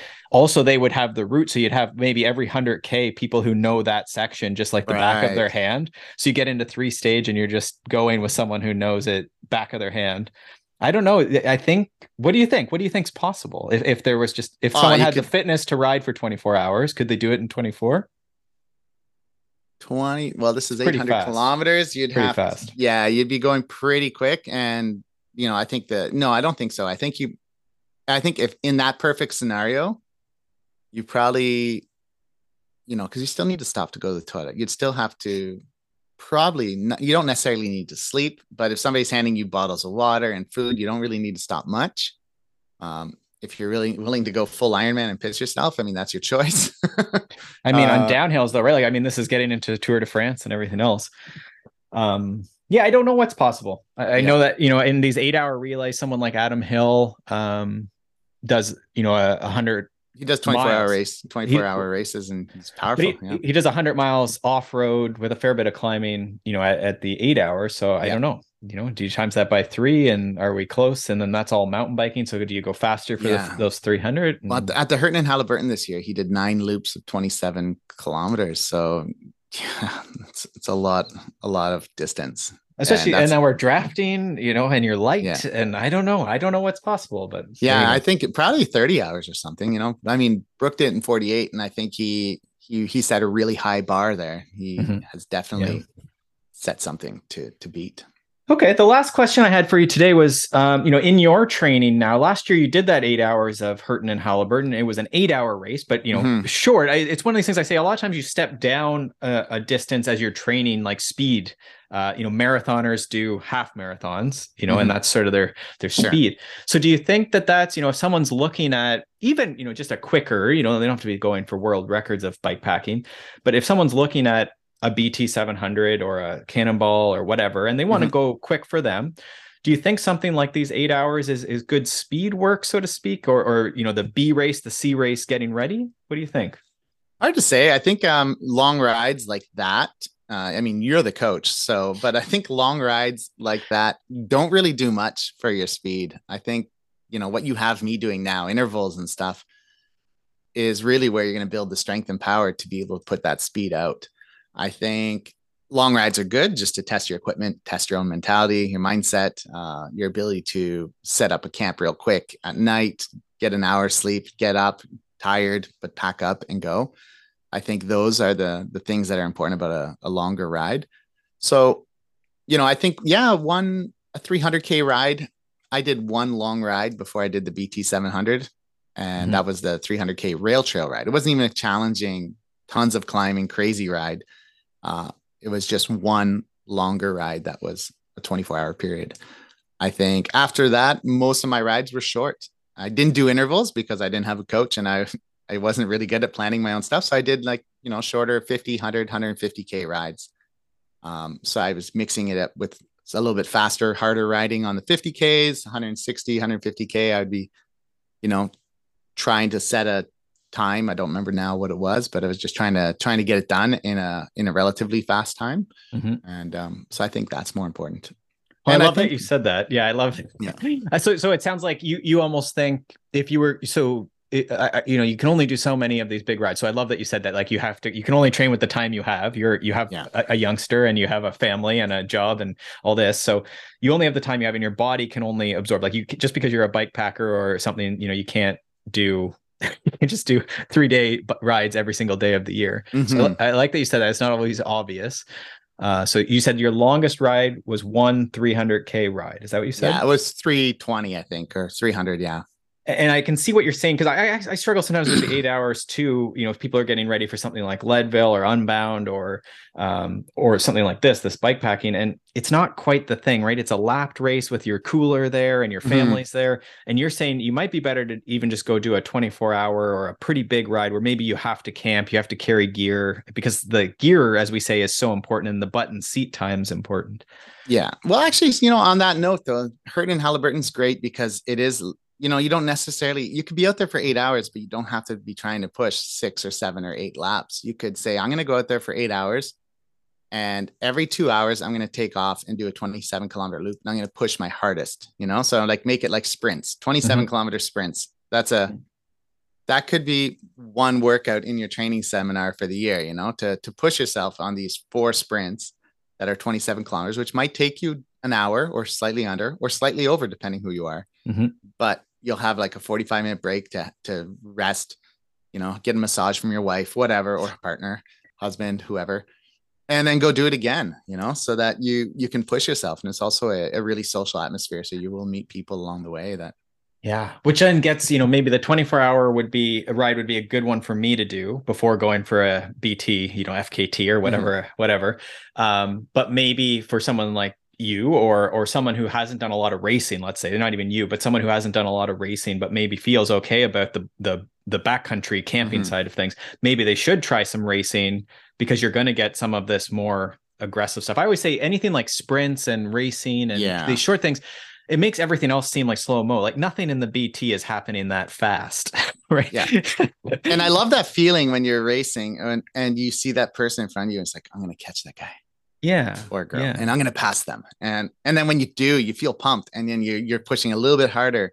And you know so it's it's a motivating factor for sure Have you So- experienced that in bike packing where you're sort of slow motion, you know, going by someone and like, okay, we'll see you, dude. Then- um yeah for sure. And, and i've also been on the receiving end of that. So last year when brooke and a couple other guys started pulling away and i was like i just can't keep up with their pace you know like they're they're really crushing it. And i was like come back right. Yeah, which is hard. There's a mental piece to that, isn't there? yeah so i mean i it was it was a tough it was an interesting event because i'm very social and it was hard to to be at a grand depart where it's so social and they also had a they had a somebody making a documentary and he was at certain checkpoints and i was just using those times to like stop and fuel and so i'd have a snack and talk because i just like to talk and like i wasn't in a really race mindset until at the end of the first day and or towards that night and i was like you know i'm gonna go for it i'm gonna keep pushing they're not that far ahead um but then i lost my phone so yeah yeah, it was an interesting event. Like I went there not feeling like racing, not feeling super prepared, and but then deciding partway into it that I would. And so yeah, I think I got to go there with clear intentions, and it'd be much better. So this is one of our secrets with consummate athlete is you plan the race. We call that race if you're going to race. Um, Yeah. and that's it's pretty key. It's nerve wracking this time Yeah. of the year to to call. Molly says calls this calling your shot. Uh, I think is race if you're going to race. We register and we you know we train for it, right? And it it, it Yeah. seems obvious, but it, it's you're, you'd be surprised at the number of people who go one way or the other. They show up and they talk themselves out of it, or they they just like you say, you show up and all of a sudden, okay, I'm in it. Um, Yeah. So as a coach, though, like how how has I mean, you have a few bike packers that you've been coaching, and how has that been different for you from your normal job of coaching athletes?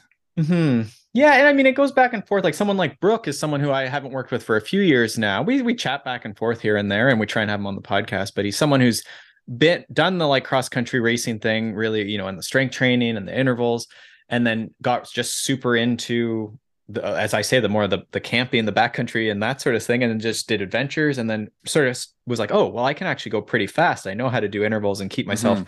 you know, pacing and all this stuff. So that's the one way that's been interesting is just seeing my athletes like almost have like second careers uh if you think about it like that right um but the other subset is the people who are trying to just get as fit as they can with the you know their busy lives and, and then coming Yeah. in and so it, it's interesting because there there's these two sides of the preparation there's the the training, the fitness side, uh, trying to get them fit and strong and everything else. And then there's reminding and, and researching all this stuff we're talking about the the gear and the the routes and the grand departs and the food and all this. Mm-hmm. So so it's been good. I would say it's almost like a second uh, or a, a new lease on different disciplines and learning for me as well. Yeah. And have you you've always been a biker of some sort, right? Biker, runner, that kind of thing. Mm-hmm. Um, what's been your predominant, um, you know, type of bike sport? Yeah, I mean, I've loved mountain bike, like cross country or what we call uh, cross country Olympic, uh, forever. But I've always, because I trained pretty seriously um, in my 20s and was in Ontario a lot, I would do running. So I've run a lot and skied a lot, and um, you know, I took kinesiology in school, so I, I oh, just love, okay. yeah. I, I, I, love sports, right? So I, I, love to move. I'm a bit of a fidgeter.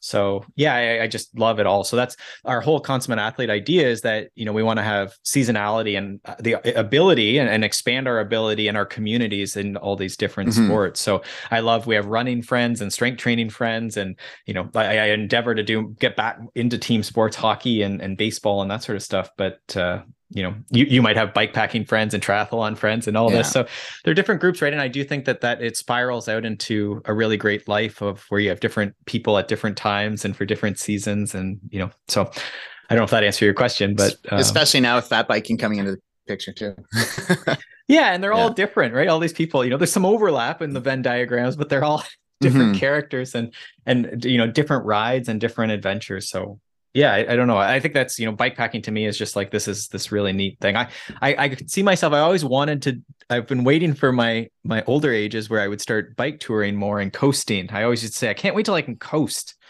because uh, my coach growing up was always just you know no coasting like always on the gas um so I think that's uh, I'm hesitant to go into FKTs with bike packing because I think I'm more wired up here to just enjoy it and, and stop for coffee. Yeah. And, so I don't know. We might do. It, it, there's a bit of a. I don't know. You seem like the competitive guy, so you might actually, you know, go out there with the idea of like, I'm going to enjoy this, and I'm going to stop at coffee shops. But then you're gonna be like, as you take your first sip, is did that person just pass me? Yeah, oh, I got to yeah. get back on the bike. yeah. Well, we'll see. We're gonna do. I, I want to do at least part of the no winter maintenance uh, this year. We'll see. That's all, all, the roads I grew up riding were on that no winter maintenance that oh, cool. Uh, Matt Kadey made. So it's something that I'd love to. I wanted to do it the last two years, but we just haven't got around to to going mm. for it. Just with a couple of friends. Where are you guys it. living?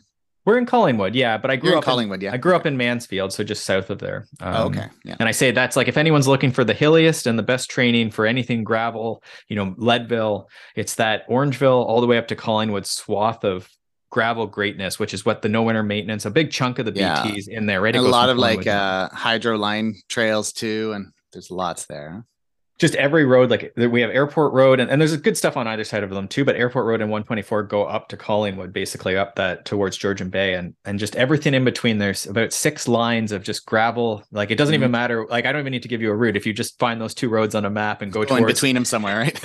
Yeah go towards georgian bay um you'll you'll have a great ride um and that's so yeah so that's where we are. Oh that's wild. And um yeah, I wanted to ask you a couple questions as well. So I know that we we talked about recently. We talked about strength training, and even with the part of the coaching, a lot of it you had me, you know, whether it's pull ups, push ups, uh, squats, body weight squats, or with slightly weighted. Um, you know, how important is to do this strength training in the off season, and is it more an age thing, or is it just something everybody should do? It's a good question. I think you know age is the reason I think a lot of us are getting interested in this. I I, I predicted that this year we're going to see an even bigger push on on strength training uh, for these. Again, most of the clients when I speak about stuff, it's generally towards busy adults. Um, yeah, you know, so you know if someone's a pro tour person listening to this, you know, it may not it may not apply to them. You know, the elite uh, and the youngsters but I think you know the idea is that the younger you get into strength training, the more proficient you're going to come become at it. You're going to build muscle, and then we want to carry that skill and that muscle into older age, um, and that's just going to help metabolism. It's going to help you know what we call activities of daily living. You know, can you get yourself to the toilet mm-hmm. and back? Um, and then I think so that's sometimes the way we sell it, but some people don't like the aging sell on it. So for our, you know our bike packers, especially, like you're depleting yourself hugely. So I would say this is a year round thing where it's very time efficient. It's only 15, 30 minutes, maybe 60 mm-hmm. if you're keen on it, but I try and keep most people 15 to 30 minutes of just our key normal lifts, your squats, your pushes, your pulls. Um, and, and, and we're just trying to make you, you know, be able to lift more weight so that when you're pushing a bike, when your neck is, you know, your back, you know, your all this stuff hopefully won't go as quickly and you're a bit more resilient, right? Um, yeah. I think it just it makes a lot of sense. And I think I, I guess as well, um, you know, when you're doing something really like the the BT and you're pushing yourself for I think I was 56 hours. I think I had burned like 27,000 calories uh, according to to Garmin. And um, you know, at some point, if you're not working out and lifting and building some muscle mass, you, you are starting to burn. You're starting to consume some of your muscle during that activity.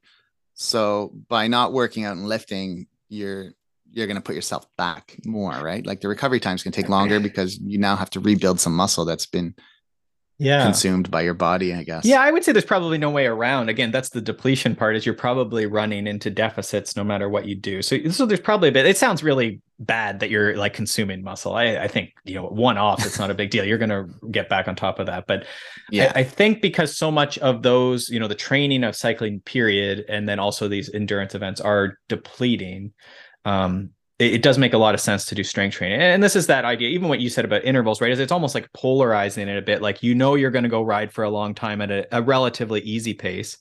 Um, but we should also do really high intensity sprints and, mm-hmm. and maybe some of this other stuff so that we can increase that capacity. And I try and sell it to clients. You you've do, done some of these tests where we test, you know, your what your sort of aerobic threshold might be or or the all day pace I call it that can only go so high if if your threshold and your sprint mm-hmm. and your you know your max deadlift if they're not very high you know you're lifting 10 pounds off the ground you're you know just your baby off the ground yeah.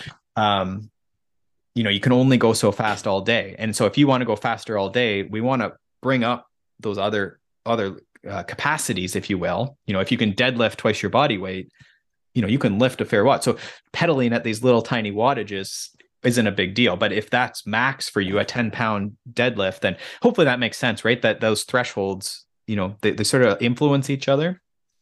Yeah. And I, I feel like because, you know, when COVID came, I stopped going to the gym because the gyms all closed down.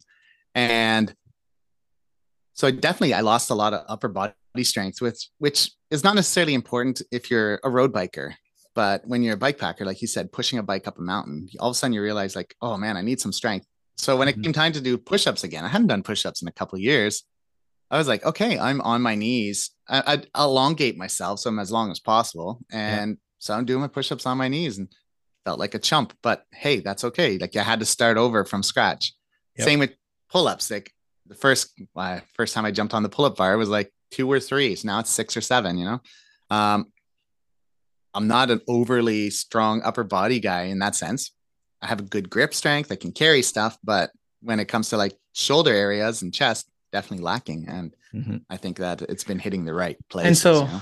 yeah. And so what we're hoping, you know, again, specific to your goals is that when you're trying to hold your body up and, uh, you know, there's bumpy roads and this, this sort of thing is if you can do say 10 pull-ups that, or, or, or 20 push-ups or whatever the number is, it doesn't, you know, mm-hmm. you, you, can do more than you can do now, or, or you could do in the past. Um, we hope that you're going to stay together longer because your body can hold that load. You holding your body weight up when you can do, you know, uh, 20, 20 push-ups or a body weight mm-hmm. bench press or again, 10 pull-ups. It's just not as big a load. So it's not stressing your system. Whereas if you can, you can't, you know, you know, hold a plank, say, then if you want to try and hold your body up in a plank on your bicycle, you know, for this long, aero bar or not, you're going to have yeah. some some problems eventually, right? Like this, I think that makes some logical mechan- mechanistic sense. So you actually brought up a good one. One thing I struggle with, not necessarily planks, but side planks. Side planks, um, I have very soft ankles. Mm-hmm. So when I do a side plank, I feel like my bottom foot just kind of buckles down to the floor and it's like my ankles laying on the ground. I can't support it and then mm. I also get some issues up in the side. And what would be a solution? Like I've been using one knee, kind of extended sure. knee. Um, yeah. So there's a bunch there. That it's funny. Cyclists don't move side to side very well. So you're just no. you're, you're, describing sort of side to side muscles. So I would say you know that's great. You know do those things. Um, I, I would tell you no ego with the knee planks or knee side planks, you know, the where we're on our bottom knee, and you can do leg raises from that. I do the leg raises, yeah, which is great. I also love the the clamshells and the I call it the Jane Fonda. So every Friday we do uh, yoga with clients, and I often include what the Jane Fonda. And most people know what I mean by that, but you know the younger on the people knee with the knee going up. You're just laying sort of you know in a casual pose on your side, body's on the ground, and you're just going to raise the top leg basically uh, really pushing from that hip, so sort of that side pocket area, and that's that those side glutes, the the glute medius, and all those little side of your hip muscles, um, are, should start burning in that Jane uh, Fonda. Okay. I was thinking it made me think when you the, the pose. It's like I'm thinking like Richard Simmons. um, yeah, and I mean he probably did some too, but his were a little more spastic. But yeah, he yeah. probably was in that exact same pose. Um, so yeah, that those would be ones to try. You know, if some people just don't like side planks, my elbows are so bashed up from crashing and okay. bashing into trees, so I don't like doing it very much on my elbow. I can pat it, but a lot of times I'll do it off of my hand for a bit of variation, or I'll do the Jane Fonda. But you can also, I, I, I hesitate to have people on the ground too much. So I also like, you know, the band sideways walking is very similar, where you put bands around your knees or ankle and you walk mm-hmm. sort of sideways. Oh, okay. Um, pretty similar exercise and you could debate you know now we're on our feet so it's a little bit more you know practical from that perspective um, the other one so you know ankles that's a whole other thing but let's focus on the the hip and the moving side to side and and that the weighted walks so you know holding your heaviest dumbbell in one hand and then suitcase walk down and back in your, okay. your basement that's also going to work the low back and that's going to work the side of those hips. And so we can do farmer's carry, which is two hands. You can do mm-hmm. suitcase carry as one hand. You can do, uh, like, what is this one called? But you can put like the weights over your head if they're, especially if they're just lighter weights, and that'll add a bunch more core work in there. So, okay. That's yeah, because I've been kind of skipping that workout because I just didn't have something at hand to do it with. Um, yeah, my heaviest weight is only 20 pounds and it feels pretty lacking. Yeah, so putting it overhead can help there on your shoulder or or really hugging like a bag of salt or a bag okay. of sand to your chest, you know, or a backpack with all I'll your go, weights. I'll go to the Canadian Tire and get an extra bottle bag of um, softener salt. It's it's one of those ones it does get skipped often, but it's one of those ones that just it hits a lot of stuff. And, and you can some people will say, well, I don't have much room, but you can march on the spot and really hold your knee and, and pause for like one, two, three, and then step and then hold for one, two, three. And it, it just it covers a lot of stuff. So those weighted walks are another spot where you're going to hit, you know, okay. side to side. Yeah, because I'm getting back to work next week for the first time in a long time. Parental leave is officially over, yeah. and um, so I was thinking about getting a gym membership, either at the local community center sure. or at like an Anytime Fitness, and just try to get in there for that 15 to 30 minutes before I go to work. Yeah, and you'll be you'll be behind the the New Year's rush there. Everyone will be done their two weeks in the gym, so you can start up that. They'll be looking for it. Yeah, exactly. I think it's you know when we're selling this to cyclists, it's often they think they're wasting their time, so it does drop off in season. But it's it's one of those things, especially for busy adults. It, it's one of the most time effective things as far as the benefits you're going to get from it. Yeah. You know, the it's pretty. It, the weather doesn't matter um, you know, 15 to 30 minutes. Don't sometimes we'll we'll load up something off of YouTube or or a thing and it'll be an hour, an hour and a half. It doesn't we don't want long. We just want to work on whatever heavy is mm-hmm. for us. So for you, you know, a set of two by or three by three pull-ups would probably be a great workout with a bit of squatting and, and you could probably be done for the day. Um, yeah, I think some squats or like some um, weighted lunges. So just lunges, lunges. And lunges, you know, the one leg stuff is nicer if you, you don't have a lot of weight, especially because then you're loading up mm-hmm. individual, you know, your one side and the other side. So you're increasing the load. So that's anything works. I always say, get name two exercises for me, and that's your workout for the next couple weeks, and you'll you'll see improvement. Okay. Right? Yeah. and um, yeah. So what else should we talk about um, from a training perspective as well? Um, yeah, I'm not. You know, it, it is winter. It's so it's tough. Yeah. We haven't talked too much. It's it's been about me, but that's okay. Um, what uh, you know, it is winter, and it's it's hard to to find the time to. I mean, it's hard to get on the bike. Otherwise, you're indoors uh, a lot of the times. I do have a fat bike, but it's kind of just wet and gross outside these days. And yes. um, so, what what would be the things I should focus on? Like, how do you how do you develop a plan that helps athletes throughout the winter? And what do you kind of focus on? Is it more of the strength building or? Yeah, I mean, I, we started with that question of who are you and what are you trying to do, right? Where we're we're looking at you know if, if you're someone coming from the tour de france and you need to learn how to bike pack you know this this might be you know uh, your winter for uh, winter camping and and you know some of these ski the big ski marathons you have out mm-hmm. uh, towards gatineau um you know that that might be you know where we go but a lot of my clients are going to use all the things you're talking about they're going to try and cross train on the weekend if they can get to the skiing or the fat biking or the hockey or the whatever uh, and then they're going to use an indoor trainer a bit as well um, and then as i say this is the year i think strength training is going to be bigger in, in, at least in cycling uh, so we're doing more strength training. A lot of people are at home now. Uh, you know, thanks to the pandemic, they've yeah. picked up picked up a couple more weights at home and a pull up bar for the door, and away they go. So that's that's that. I don't know if I answered your question about how we would build the plan, but that's you know for the busy people, we're just trying to gradually increase that load over the the week right the the limiter for most people is they have about eight hours and and they can't you know just do that logical progression or that linear progression of mm-hmm. 8 8 10 12 and then 10 12 14 and then you know like we might read in a book so we're trying to just do what we can and, and periodically maybe get out on that longer weekend ride which is what i would have for you right is especially for the bike mm-hmm. packers i try and always include at least once a month something that's like a big adventure and you might go do a big ski or a big fat bike yeah. or a combination of everything you have or who knows yeah it's been um you know the big ride has always been it, I, I typically got them done but it's been hard to you got to wiggle wiggle it around your life you know so if mm-hmm. my wife had plans for us on the saturday then it'd get pushed to sunday and sure.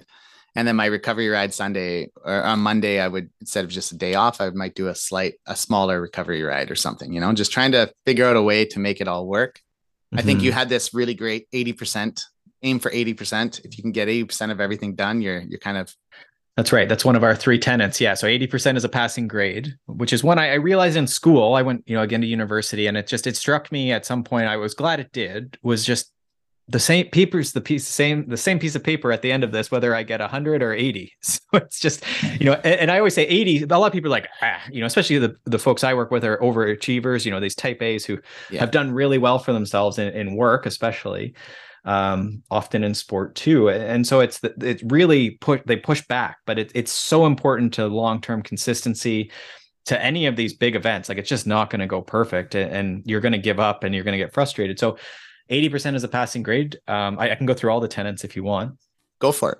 Yeah. Yeah. So 90%. So it's 80, 90, 100. So 90%. So 90% of life is showing up so again you might have you might not be a five hour adventure that i had in your calendar but if you do two hours on the trainer that's a bit of an adventure and yeah. you know there you go. You carry on with the day right? We, we live to fight another day. 90% of life is showing up. So it's just 10 minutes of strength training and that's we just keep moving. We do what we can. Um, and then the last one is uh, 100% so much of the training process is spent purposefully not going 100% so that's not doing sufferfest intervals and vomiting very often. Mm-hmm. Um, mm-hmm. you know, not racing every day, not striving every day. Uh, also not pushing ourselves as far as the time we have in the day. So again, you you maybe could have done five hours on that day your your family was doing stuff. You could have got up at three in the morning and, and ridden till eight. I've seen this stuff. Yeah, I know but, people have done that too. Yeah. Right, right. Because it was on the plan, or because you have to, because the only way you could ever finish the BT 700 is if you ride for five hours, right? And we get so tied to these numbers, but I think the key is to not be. We call this leaving slack is you just can't be at 100% of capacity. Yeah. You know, maybe once or twice a year we push, you know, right before the big race for some people, we might push to that razor's edge of elite performance, of elite, like everything you can handle. But we want to stay back from it because we know there's going to be other stuff coming into our cup. Yeah. And I felt like I felt at first, you know, when I when I was looking for a coach and, you know, I definitely am a busy person, so I think something like what you kind of planned for me works really well. Um but I also felt like in in some ways that hey, if I'm not really putting in all those hours, am I actually going to get to that level I want? But I guess upon reflection to some degree I thought, you know, like for example, I'll use Brooke.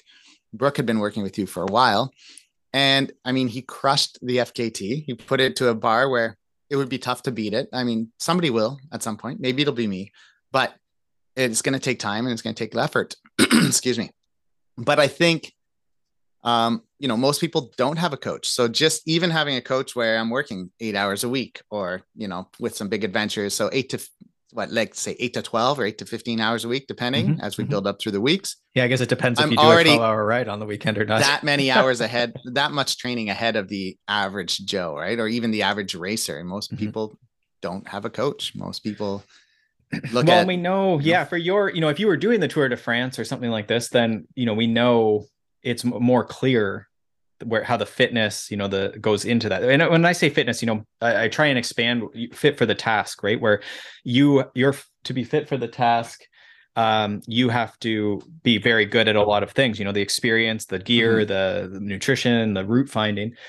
Whereas you know someone in the tour de france or you know something like really narrow like something like track cycling. I don't want to you know these sports have lots of different elements and tactics in them too yeah. right? But it's a you know maybe zwift racing is our best one. Maybe no one will argue with me on that. Like it's a bit more clear what the you know the engine requirements are um, so that's the cool thing for you is that you can get better in so many ways. You know, a little lighter here on your bike, mm-hmm. a little better. You know, your eTrex maybe is going to be the new savior in your navigation. Who knows? Who knows? Um, you know, or, or you say a different, you know, fueling strategy. You know, there's so many different things that, you know that can make you faster. So, um, yeah, I guess that's that's the thing with these these short periods is we're just trying to keep you consistent and let that fitness and that health improve. Right? You said you went into last year a little undertrained and a little niggle. Probably so, way undertrained, actually. So I just, we can, but I decided last base. second I'm going anyways. I'm I'm doing it. I'm I'm I wasn't working just the way my life was at the time. Yep. I can let the dog out. Go on, Indigo. Um, I wasn't working at the moment. Um, you know, I was home. There was somebody to be here with my wife and the baby, so it kind of was like I'm gonna go do this. And even though I know I probably that's a lot of money, you know, a lot of driving down there and buying all that food and stuff. You know, it's, it's still a big investment, and probably I should have not, but I wanted to go to a grand depart. I wanted to be part of that, you know, and um, so yeah, in in as a as an athlete, I should have known and judged the situation, but I I chose to go do it anyways, and even knowing I wasn't in the the right body shape or you know fitness shape, had some w- little injuries that were bothering me I don't know. It's interesting. I don't know. I don't know why I decided to go in the end, but it was yeah. Fun. So uh, when you're looking at it, is just can you be a little fitter? You know, and I say, you know, whatever that is, a threshold test, or you know, just you can ride a three hour ride and, and it's a little faster than it was. So yeah. you're you're more fit for cycling, right? Your physiology is better. And then from a health perspective, can we take care of some of those niggles so that you're not going in injured? And that's when we get to that, you know, the slack in the system is if you can show up at the race and just be healthy mm-hmm. from a mm-hmm. baseline, you know, again, strong, pretty consistent on your bike. Your bike's all set up and not broken. Um, you know, you have a plan, you have all this stuff. To me, that's like you're fit for the task and now like go and then you know we'll see what happens once you get into it but if it's if you're starting niggles crappy bike you know haven't been training you know and, and was the reason you weren't training because you know it had to be five hours of riding every day versus you know 30 that was, minutes that was the, the problem yeah yeah my my mindset at the time was like oh we have a baby. My mother-in-law's here. I'm gonna have so much time to go ride my bike. But then I didn't really plan my schedule. So I only get out for big rides once every week or so. But I wasn't doing the small rides. And I think that's where I was losing it was uh, I wasn't getting out for the interval training and just to build a bit of strength and speed and power and yeah which which all counts right and this is the thing is you know how much do we actually need to get a stimulus in the system and that's mm-hmm. i think it's yeah often a lot less than folks folks need yeah, I think it just just getting out there and being out there, like you said, ninety percent of the time is showing up. I think mm-hmm. uh, doesn't necessarily mean you have to do a big training ride or a big intervals ride, but just getting out there and being active and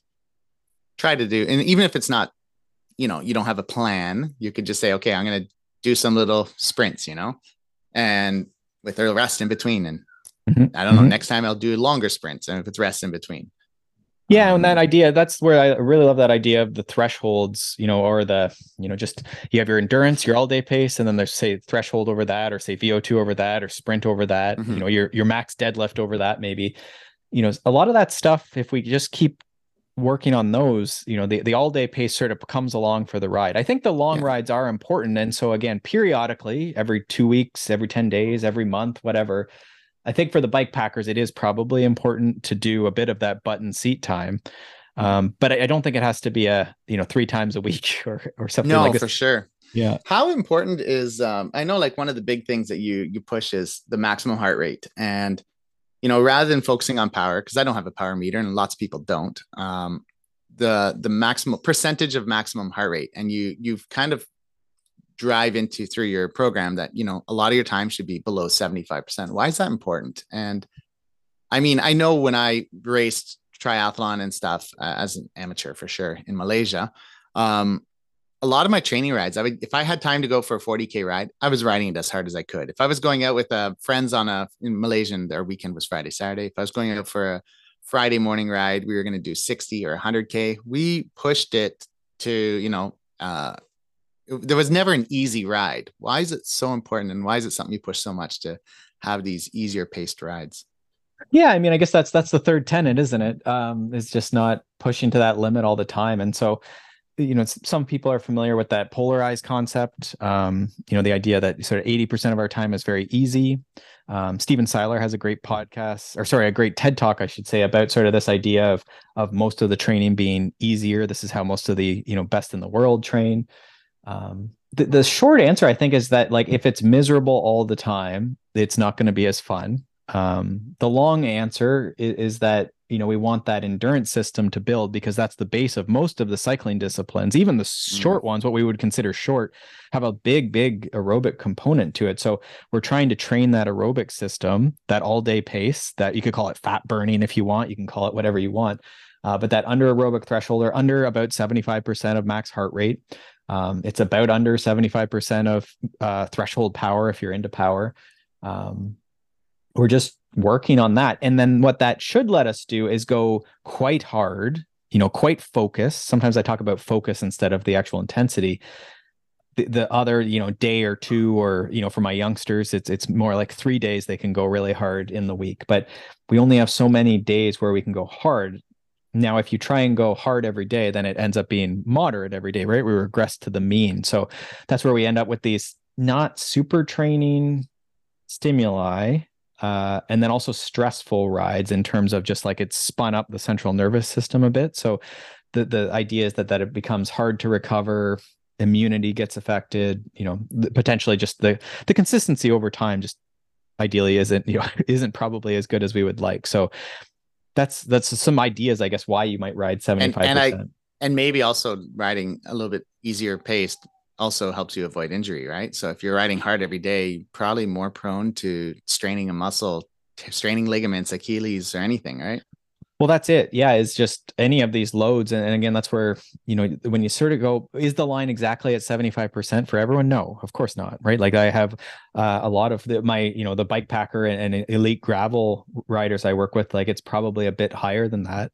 Uh, and we triangulate this with feeling you know this is the talk test this is the you know it just isn't pushing um and, and and you know we can also triangulate with power a lot of them know you know about what the power zones are right but we we we try and ride at this sub maximal pace most of the time um just because that's what what cycling is right? It's just this aerobic aerobic skill. Yeah, especially and, in bike packing i mean you, you really have to be able to just i mean you're never pushing it extremely extremely hard. Um you know like you would road racing. Uh it's always just a constant you know? Uh, so mm-hmm. people ask how do you ride all day? It's like well it's not difficult to ride all day you just have to be on your bike you know that's the, mm-hmm. that's the only thing mm-hmm. it's just a matter of turning your legs and not stopping and and I will say, you know, when when folks are new, you know, if they're they're more on the, you know, they haven't done a lot of cycling training, their fitness, you know, from a physiology perspective, their cycling fitness is not that high, so they don't push that much power.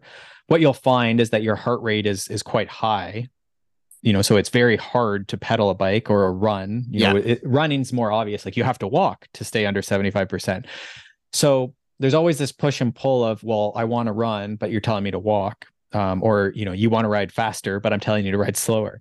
Uh, so there's always this push and pull of like how do you get to the point you know do you do you care when you start? So what i usually tell uh, new riders is it doesn't matter so much for them um, you know i think they want to feel like the ride is not like a vomit pace or and that it's miserable pace all the time. I think that's still true. The feeling matters.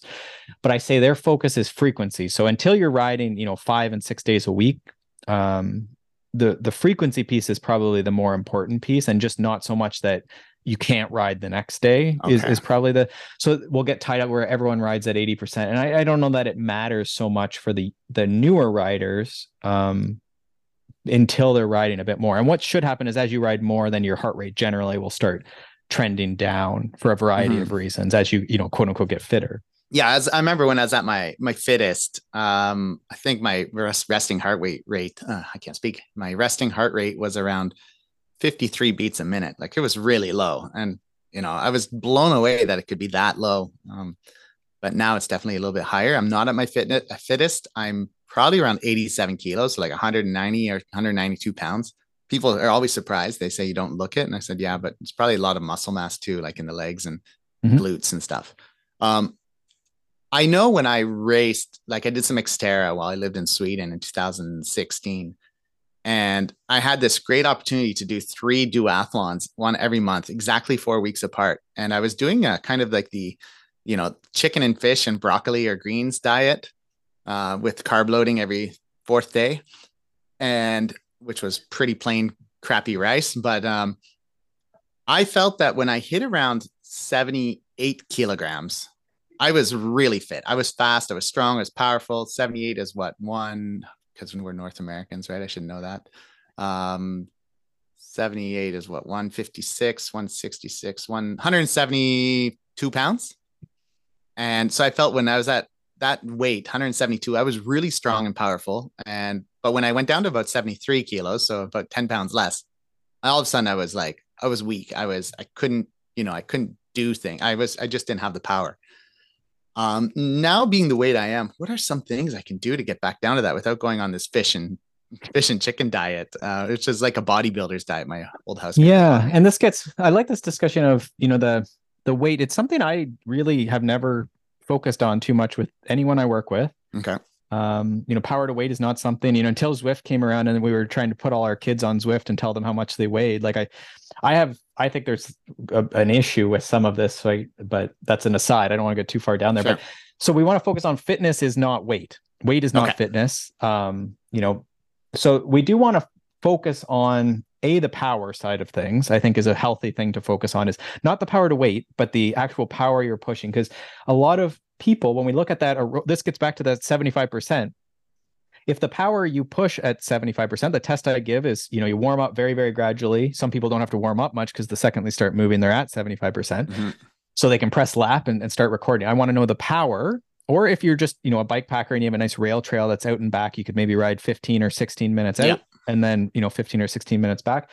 And then I want you to tell me how far or, or what the pace was, what the the power was under 75%. Now, a lot of people will find that it's not a, a very high number. Um, you know, my elites, they're going to be up in like 250, 260, 270 watts. That might not mean a lot, but that's like 35 kilometers an hour or so. Um, you know, even on a gravel bike, probably, right? They, they're moving. Um, and this mm-hmm. is their all day pace. Um, and that's the difference, right? A lot of clients, when they come to me, are uh, men, maybe like a 150, 160 watts. Um, and then women maybe like you know 100 watts but then again i have women who are up at you know 150 160 uh, you know the the rough thing to sort of watch for women would be that their the heart rate started to get closer to what the power is if that makes sense so the what we, okay. we call efficient this is very technical but the efficiency factor is getting towards one uh, or over one men you know you're going to start seeing it go up towards 1.5 or so and that's just the heart rate divided by the the power so to speak um, all that to say I want to see the power increase. And a lot of people can see the power increase and then the work capacity increases. So we could extend that then to strength training too is can you lift? Are you lifting 10 pound weights and, and complaining about weight, you know, your body weight, I should mm-hmm. say, your mass?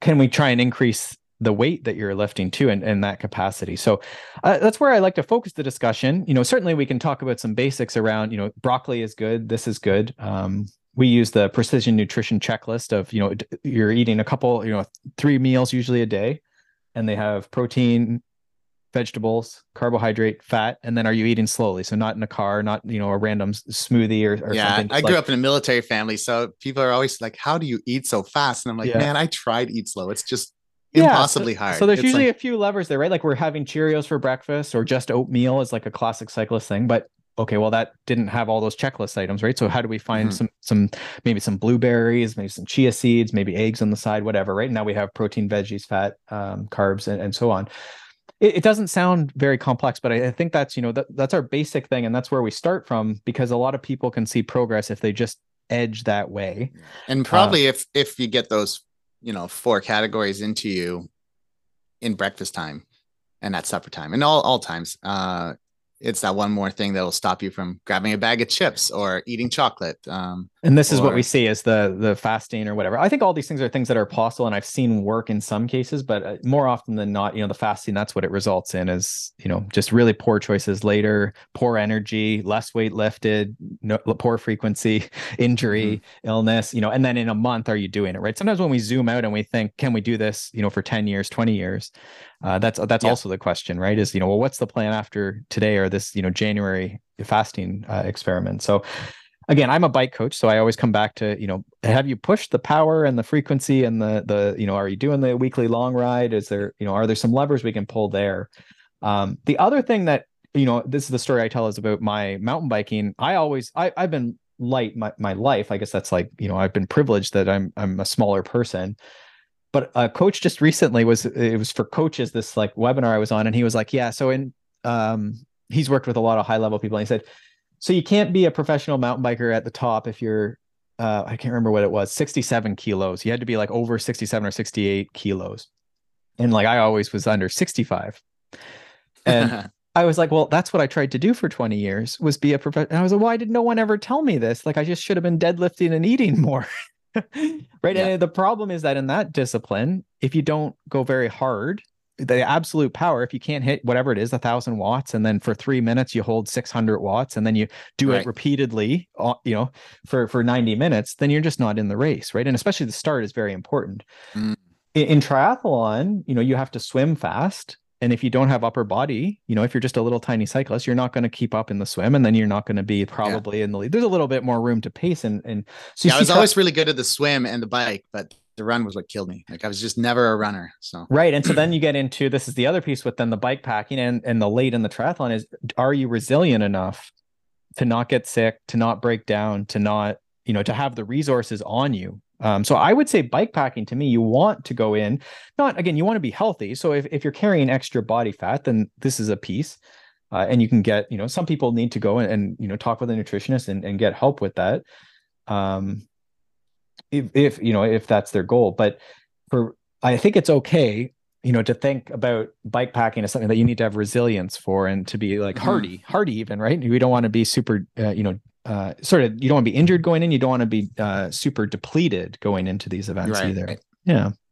Yeah it's, it's a big yeah, so for me personally it's uh, definitely some i'm i'll definitely trying well i mean the last couple months seem to have been a, lot more snacking and get-togethers and stuff you know so it's really tough um, and i hadn't had the willpower to just not eat or drink. Um, so moving into the new year i seem to be like every other person where i'm gonna i'm gonna not drink beer and I think beer is probably one of the worst things because it's so easy to that beer sure. belly and it's just, and that's it's it's bloating, right? So yeah, that's where to start the nutrition thing is like, what are you doing right now? And then how you know Greg Lehman is a physio chiro that we really like, and and he's not a nutritionist, but he asks, you know, when someone's in chronic pain, they have back pain, is how can you be healthier? Not just you know what exercises can you do for your back, but because pain is multifactorial, just like your bike packing event is multifactorial. Mm-hmm weight loss multifactorial you know your sleep your nutrition your socializing your stress uh, nutrition i don't think i said or no exercise is what i missed in that uh, your movement throughout the day we'll call it movement not exercise. There's a lot of levers you can pull. So if you ask someone you know how could you be just a little bit healthier? and you say well i'm having two beers a day and i'm going to try and drop down to one on a saturday after the big ride or with the big game on the weekend that's probably right? I've seen a lot of men drop that's that's it probably if that's a lever you can pull. Yeah. and that saves you know everything else just keep it. Like you're doing fine probably but can you find you know when i say how could you be just a titch healthier? If there's something that comes to mind that's probably the one to start with. Yeah so my my goal here moving into the new year because i do want to be in a better place next year for for events and stuff and um it's you know i i actually just listened to a um i think it was a podcast where lionel sanders was uh talking about his own racing career and how he, you know, people aren't scared of him anymore as a as a world class triathlete and this and that. And then is it Lionel Sanders? I think so, right? Um, from Southern Ontario. Yeah, he's pretty extreme. I would say he's like the, and, and, he was know. like, I'm fucking pissed. I'm pissed. I'm not like this is I gotta be angry. I gotta get back into this and dedicate myself. And I mean, I'm not like him that extreme, but I think last year disappointed me in some ways with when it came to events and the way I cycled. And so this year I'm just kind of trying to keep those goals in mind more, be more aware. And uh, you know, show up and be healthier, maybe not as much beer, not as much chips, things like that, things that, you know, are so accessible sometimes. Um, and try to eat healthier. So I guess uh, we'll see how that goes. I love it. Well, I need to drop here. Um, but this has been Yeah, a me wide-ranging conversation. I appreciate your time. I do appreciate your time as well. I think there's a, an issue with some of this, right? But that's an aside. I don't want to go too far down there. Sure. But so we want to focus on fitness is not weight. Weight is not Okay. fitness. Um, you know, so we do want to focus on a the power side of things. I think is a healthy thing to focus on is not the power to weight, but the actual power you're pushing. Because a lot of people, when we look at that, this gets back to that 75%. If the power you push at 75%, the test I give is, you know, you warm up very, very gradually. Some people don't have to warm up much because the second they start moving, they're at 75% Mhm. so they can press lap and, and start recording. I want to know the power. Or if you're just, you know, a bike packer and you have a nice rail trail that's out and back, you could maybe ride 15 or 16 minutes out Yeah. And then, you know, 15 or 16 minutes back. And then I want you to tell me how far or, or what the pace was, what the the power was under 75%. Now, a lot of people will find that it's not a, a very high number. Um, you know, my elites, they're going to be up in like 250, 260, 270 watts. That might not mean a lot, but that's like 35 kilometers an hour or so. Um, you know, even on a gravel bike, probably, right? They, they're moving. Um, and this Mhm. is their all day pace. Um, and that's the difference, right? A lot of clients, when they come to me, are uh, men, maybe like a 150, 160 watts. Um, and then women, maybe like, you know, 100 watts. But then again, I have women who are up at, you know, 150, 160. Uh, you know, the, the rough thing to sort of watch for women would be that their, the heart rate started to get closer to what the power is, if that makes sense. So the, what we, we call efficient, this is very technical, but the efficiency factor is getting towards one uh, or over one men you know you're going to start seeing it go up towards 1.5 or so and that's just the heart rate divided by the the power so to speak.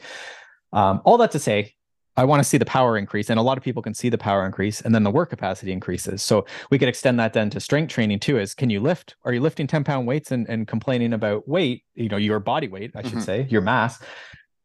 Can we try and increase the weight that you're lifting too and, and that capacity so uh, that's where I like to focus the discussion. You know, certainly we can talk about some basics around, you know, broccoli is good, this is good. Um, we use the precision nutrition checklist of, you know, you're eating a couple, you know, three meals usually a day, and they have protein, vegetables, carbohydrate, fat, and then are you eating slowly? So not in a car, not you know a random smoothie or, or yeah, something. I grew like- up in a military family, so people are always like, "How do you eat so fast?" And I'm like, Yeah. "Man, I tried to eat slow. It's just Yeah, so- impossibly hard." So there's It's usually like- a few levers there, right? Like we're having Cheerios for breakfast or just oatmeal is like a classic cyclist thing. But okay, well that didn't have all those checklist items, right? So how do we find Mhm. some some maybe some blueberries, maybe some chia seeds, maybe eggs on the side, whatever, right? Now we have protein, veggies, fat, um, carbs, and, and so on. It, it doesn't sound very complex, but I, I think that's you know that, that's our basic thing, and that's where we start from because a lot of people can see progress if they just edge that way. and probably if if you get those, you know, four categories into you in breakfast time and at supper time and all all times, uh, it's that one more thing that will stop you from grabbing a bag of chips or eating chocolate. Um, And this is what we see as the the fasting or whatever. I think all these things are things that are possible, and I've seen work in some cases, but uh, more often than not, you know, the fasting that's what it results in is you know just really poor choices later, poor energy, less weight lifted, no, poor frequency, injury, illness, you know, and then in a month, are you doing it right? Sometimes when we zoom out and we think, can we do this, you know, for ten years, twenty years? Uh, that's that's Yeah. also the question, right? Is you know, well, what's the plan after today or this you know January fasting uh, experiment? So again i'm a bike coach so i always come back to you know have you pushed the power and the frequency and the the you know are you doing the weekly long ride? Is there you know are there some levers we can pull there? Um the other thing that you know this is the story i tell is about my mountain biking. I always i i've been light my, my life. I guess that's like you know i've been privileged that i'm i'm a smaller person. But a coach just recently was it was for coaches this like webinar i was on and he was like yeah so in um he's worked with a lot of high level people and he said so you can't be a professional mountain biker at the top if you're uh, I can't remember what it was, 67 kilos. You had to be like over 67 or 68 kilos. And like I always was under 65. And I was like, well, that's what I tried to do for 20 years was be a professional. And I was like, why did no one ever tell me this? Like I just should have been deadlifting and eating more. right. Yeah. And the problem is that in that discipline, if you don't go very hard, the absolute power if you can't hit whatever it is a thousand watts and then for three minutes you hold 600 watts and then you do right. it repeatedly uh, you know for for 90 minutes then you're just not in the race right and especially the start is very important mm. in, in triathlon you know you have to swim fast and if you don't have upper body you know if you're just a little tiny cyclist you're not going to keep up in the swim and then you're not going to be probably yeah. in the lead there's a little bit more room to pace and and so yeah, i was always really good at the swim and the bike but the run was what killed me like i was just never a runner so right and so then you get into this is the other piece with then the bike packing and and the late in the triathlon is are you resilient enough to not get sick to not break down to not you know to have the resources on you um, so I would say bike packing to me, you want to go in, not again, you want to be healthy. So if, if you're carrying extra body fat, then this is a piece. Uh, and you can get, you know, some people need to go and, and you know, talk with a nutritionist and, and get help with that. Um, if, if, you know, if that's their goal, but for, I think it's okay, you know, to think about bike packing as something that you need to have resilience for and to be like mm-hmm. hardy, hardy even, right? We don't want to be super, uh, you know, uh, sort of you don't want to be injured going in you don't want to be uh, super depleted going into these events right, either right. yeah yeah it's, it's a big yeah, so for me personally it's uh, definitely some i'm i'll definitely trying well i mean the last couple months seem to have been a, lot more snacking and get-togethers and stuff you know so it's really tough um, and i hadn't had the willpower to just not eat or drink um, so moving into the new year i seem to be like every other person where i'm gonna i'm gonna not drink beer and I think beer is probably one of the worst things because it's so easy to that beer sure. belly and it's just, and that's it's it's bloating, right? So yeah, that's where to start the nutrition thing is like, what are you doing right now? And then how you know Greg Lehman is a physio chiro that we really like, and and he's not a nutritionist, but he asks, you know, when someone's in chronic pain, they have back pain, is how can you be healthier? Not just you know what exercises can you do for your back, but because pain is multifactorial, just like your bike packing event is multifactorial. Mm-hmm weight loss multifactorial you know your sleep your nutrition your socializing your stress uh, nutrition i don't think i said or no exercise is what i missed in that. Uh, your movement throughout the day we'll call it movement not exercise. There's a lot of levers you can pull. So if you ask someone you know how could you be just a little bit healthier? And you say well i'm having two beers a day and i'm going to try and drop down to one on a saturday after the big ride or with the big game on the weekend that's probably right i've seen a lot of men drop that's that's it probably if that's a lever you can pull. Yeah. And that saves, you know, everything else, just keep it. Like you're doing fine probably, but can you find, you know, when I say how could you be just a titch healthier, if there's something that comes to mind, that's probably the one to start with. Yeah. So my my goal here moving into the new year, because I do want to be in a better place next year for for events and stuff. And um it's you know, I I actually just listened to a um I think it was a podcast where Lionel Sanders was uh talking about his own racing career and how he, you know, people aren't scared of him anymore as a as a world class triathlete and this and that. And then is it Lionel Sanders? I think so, right? Um, from Southern Ontario. Yeah, he's pretty extreme. I would say he's like the, and, and he was like, know. I'm fucking pissed. I'm pissed. I'm not like this is I gotta be angry. I gotta get back into this and dedicate myself. And I mean, I'm not like him that extreme, but I think last year disappointed me in some ways with when it came to events and the way I cycled. And so this year I'm just kind of trying to keep those goals in mind more, be more aware and uh, you know, show up and be healthier, maybe not as much beer, not as much chips, things like that. Things that, you know, are so accessible sometimes. Um, and try to eat healthier. So I guess uh, we'll see how that goes. I love it. Well, I need to drop here, but this has been yeah, a wide ranging conversation. I appreciate your time. I do appreciate your time as well. For Sport Advice, make sure you subscribe to the podcast and leave us a rating and review. You can also subscribe to our newsletter at consummateathlete.com for a weekly dose of inspiration and advice straight to your inbox. At consummateathlete.com for a weekly dose of inspiration and advice straight to your inbox.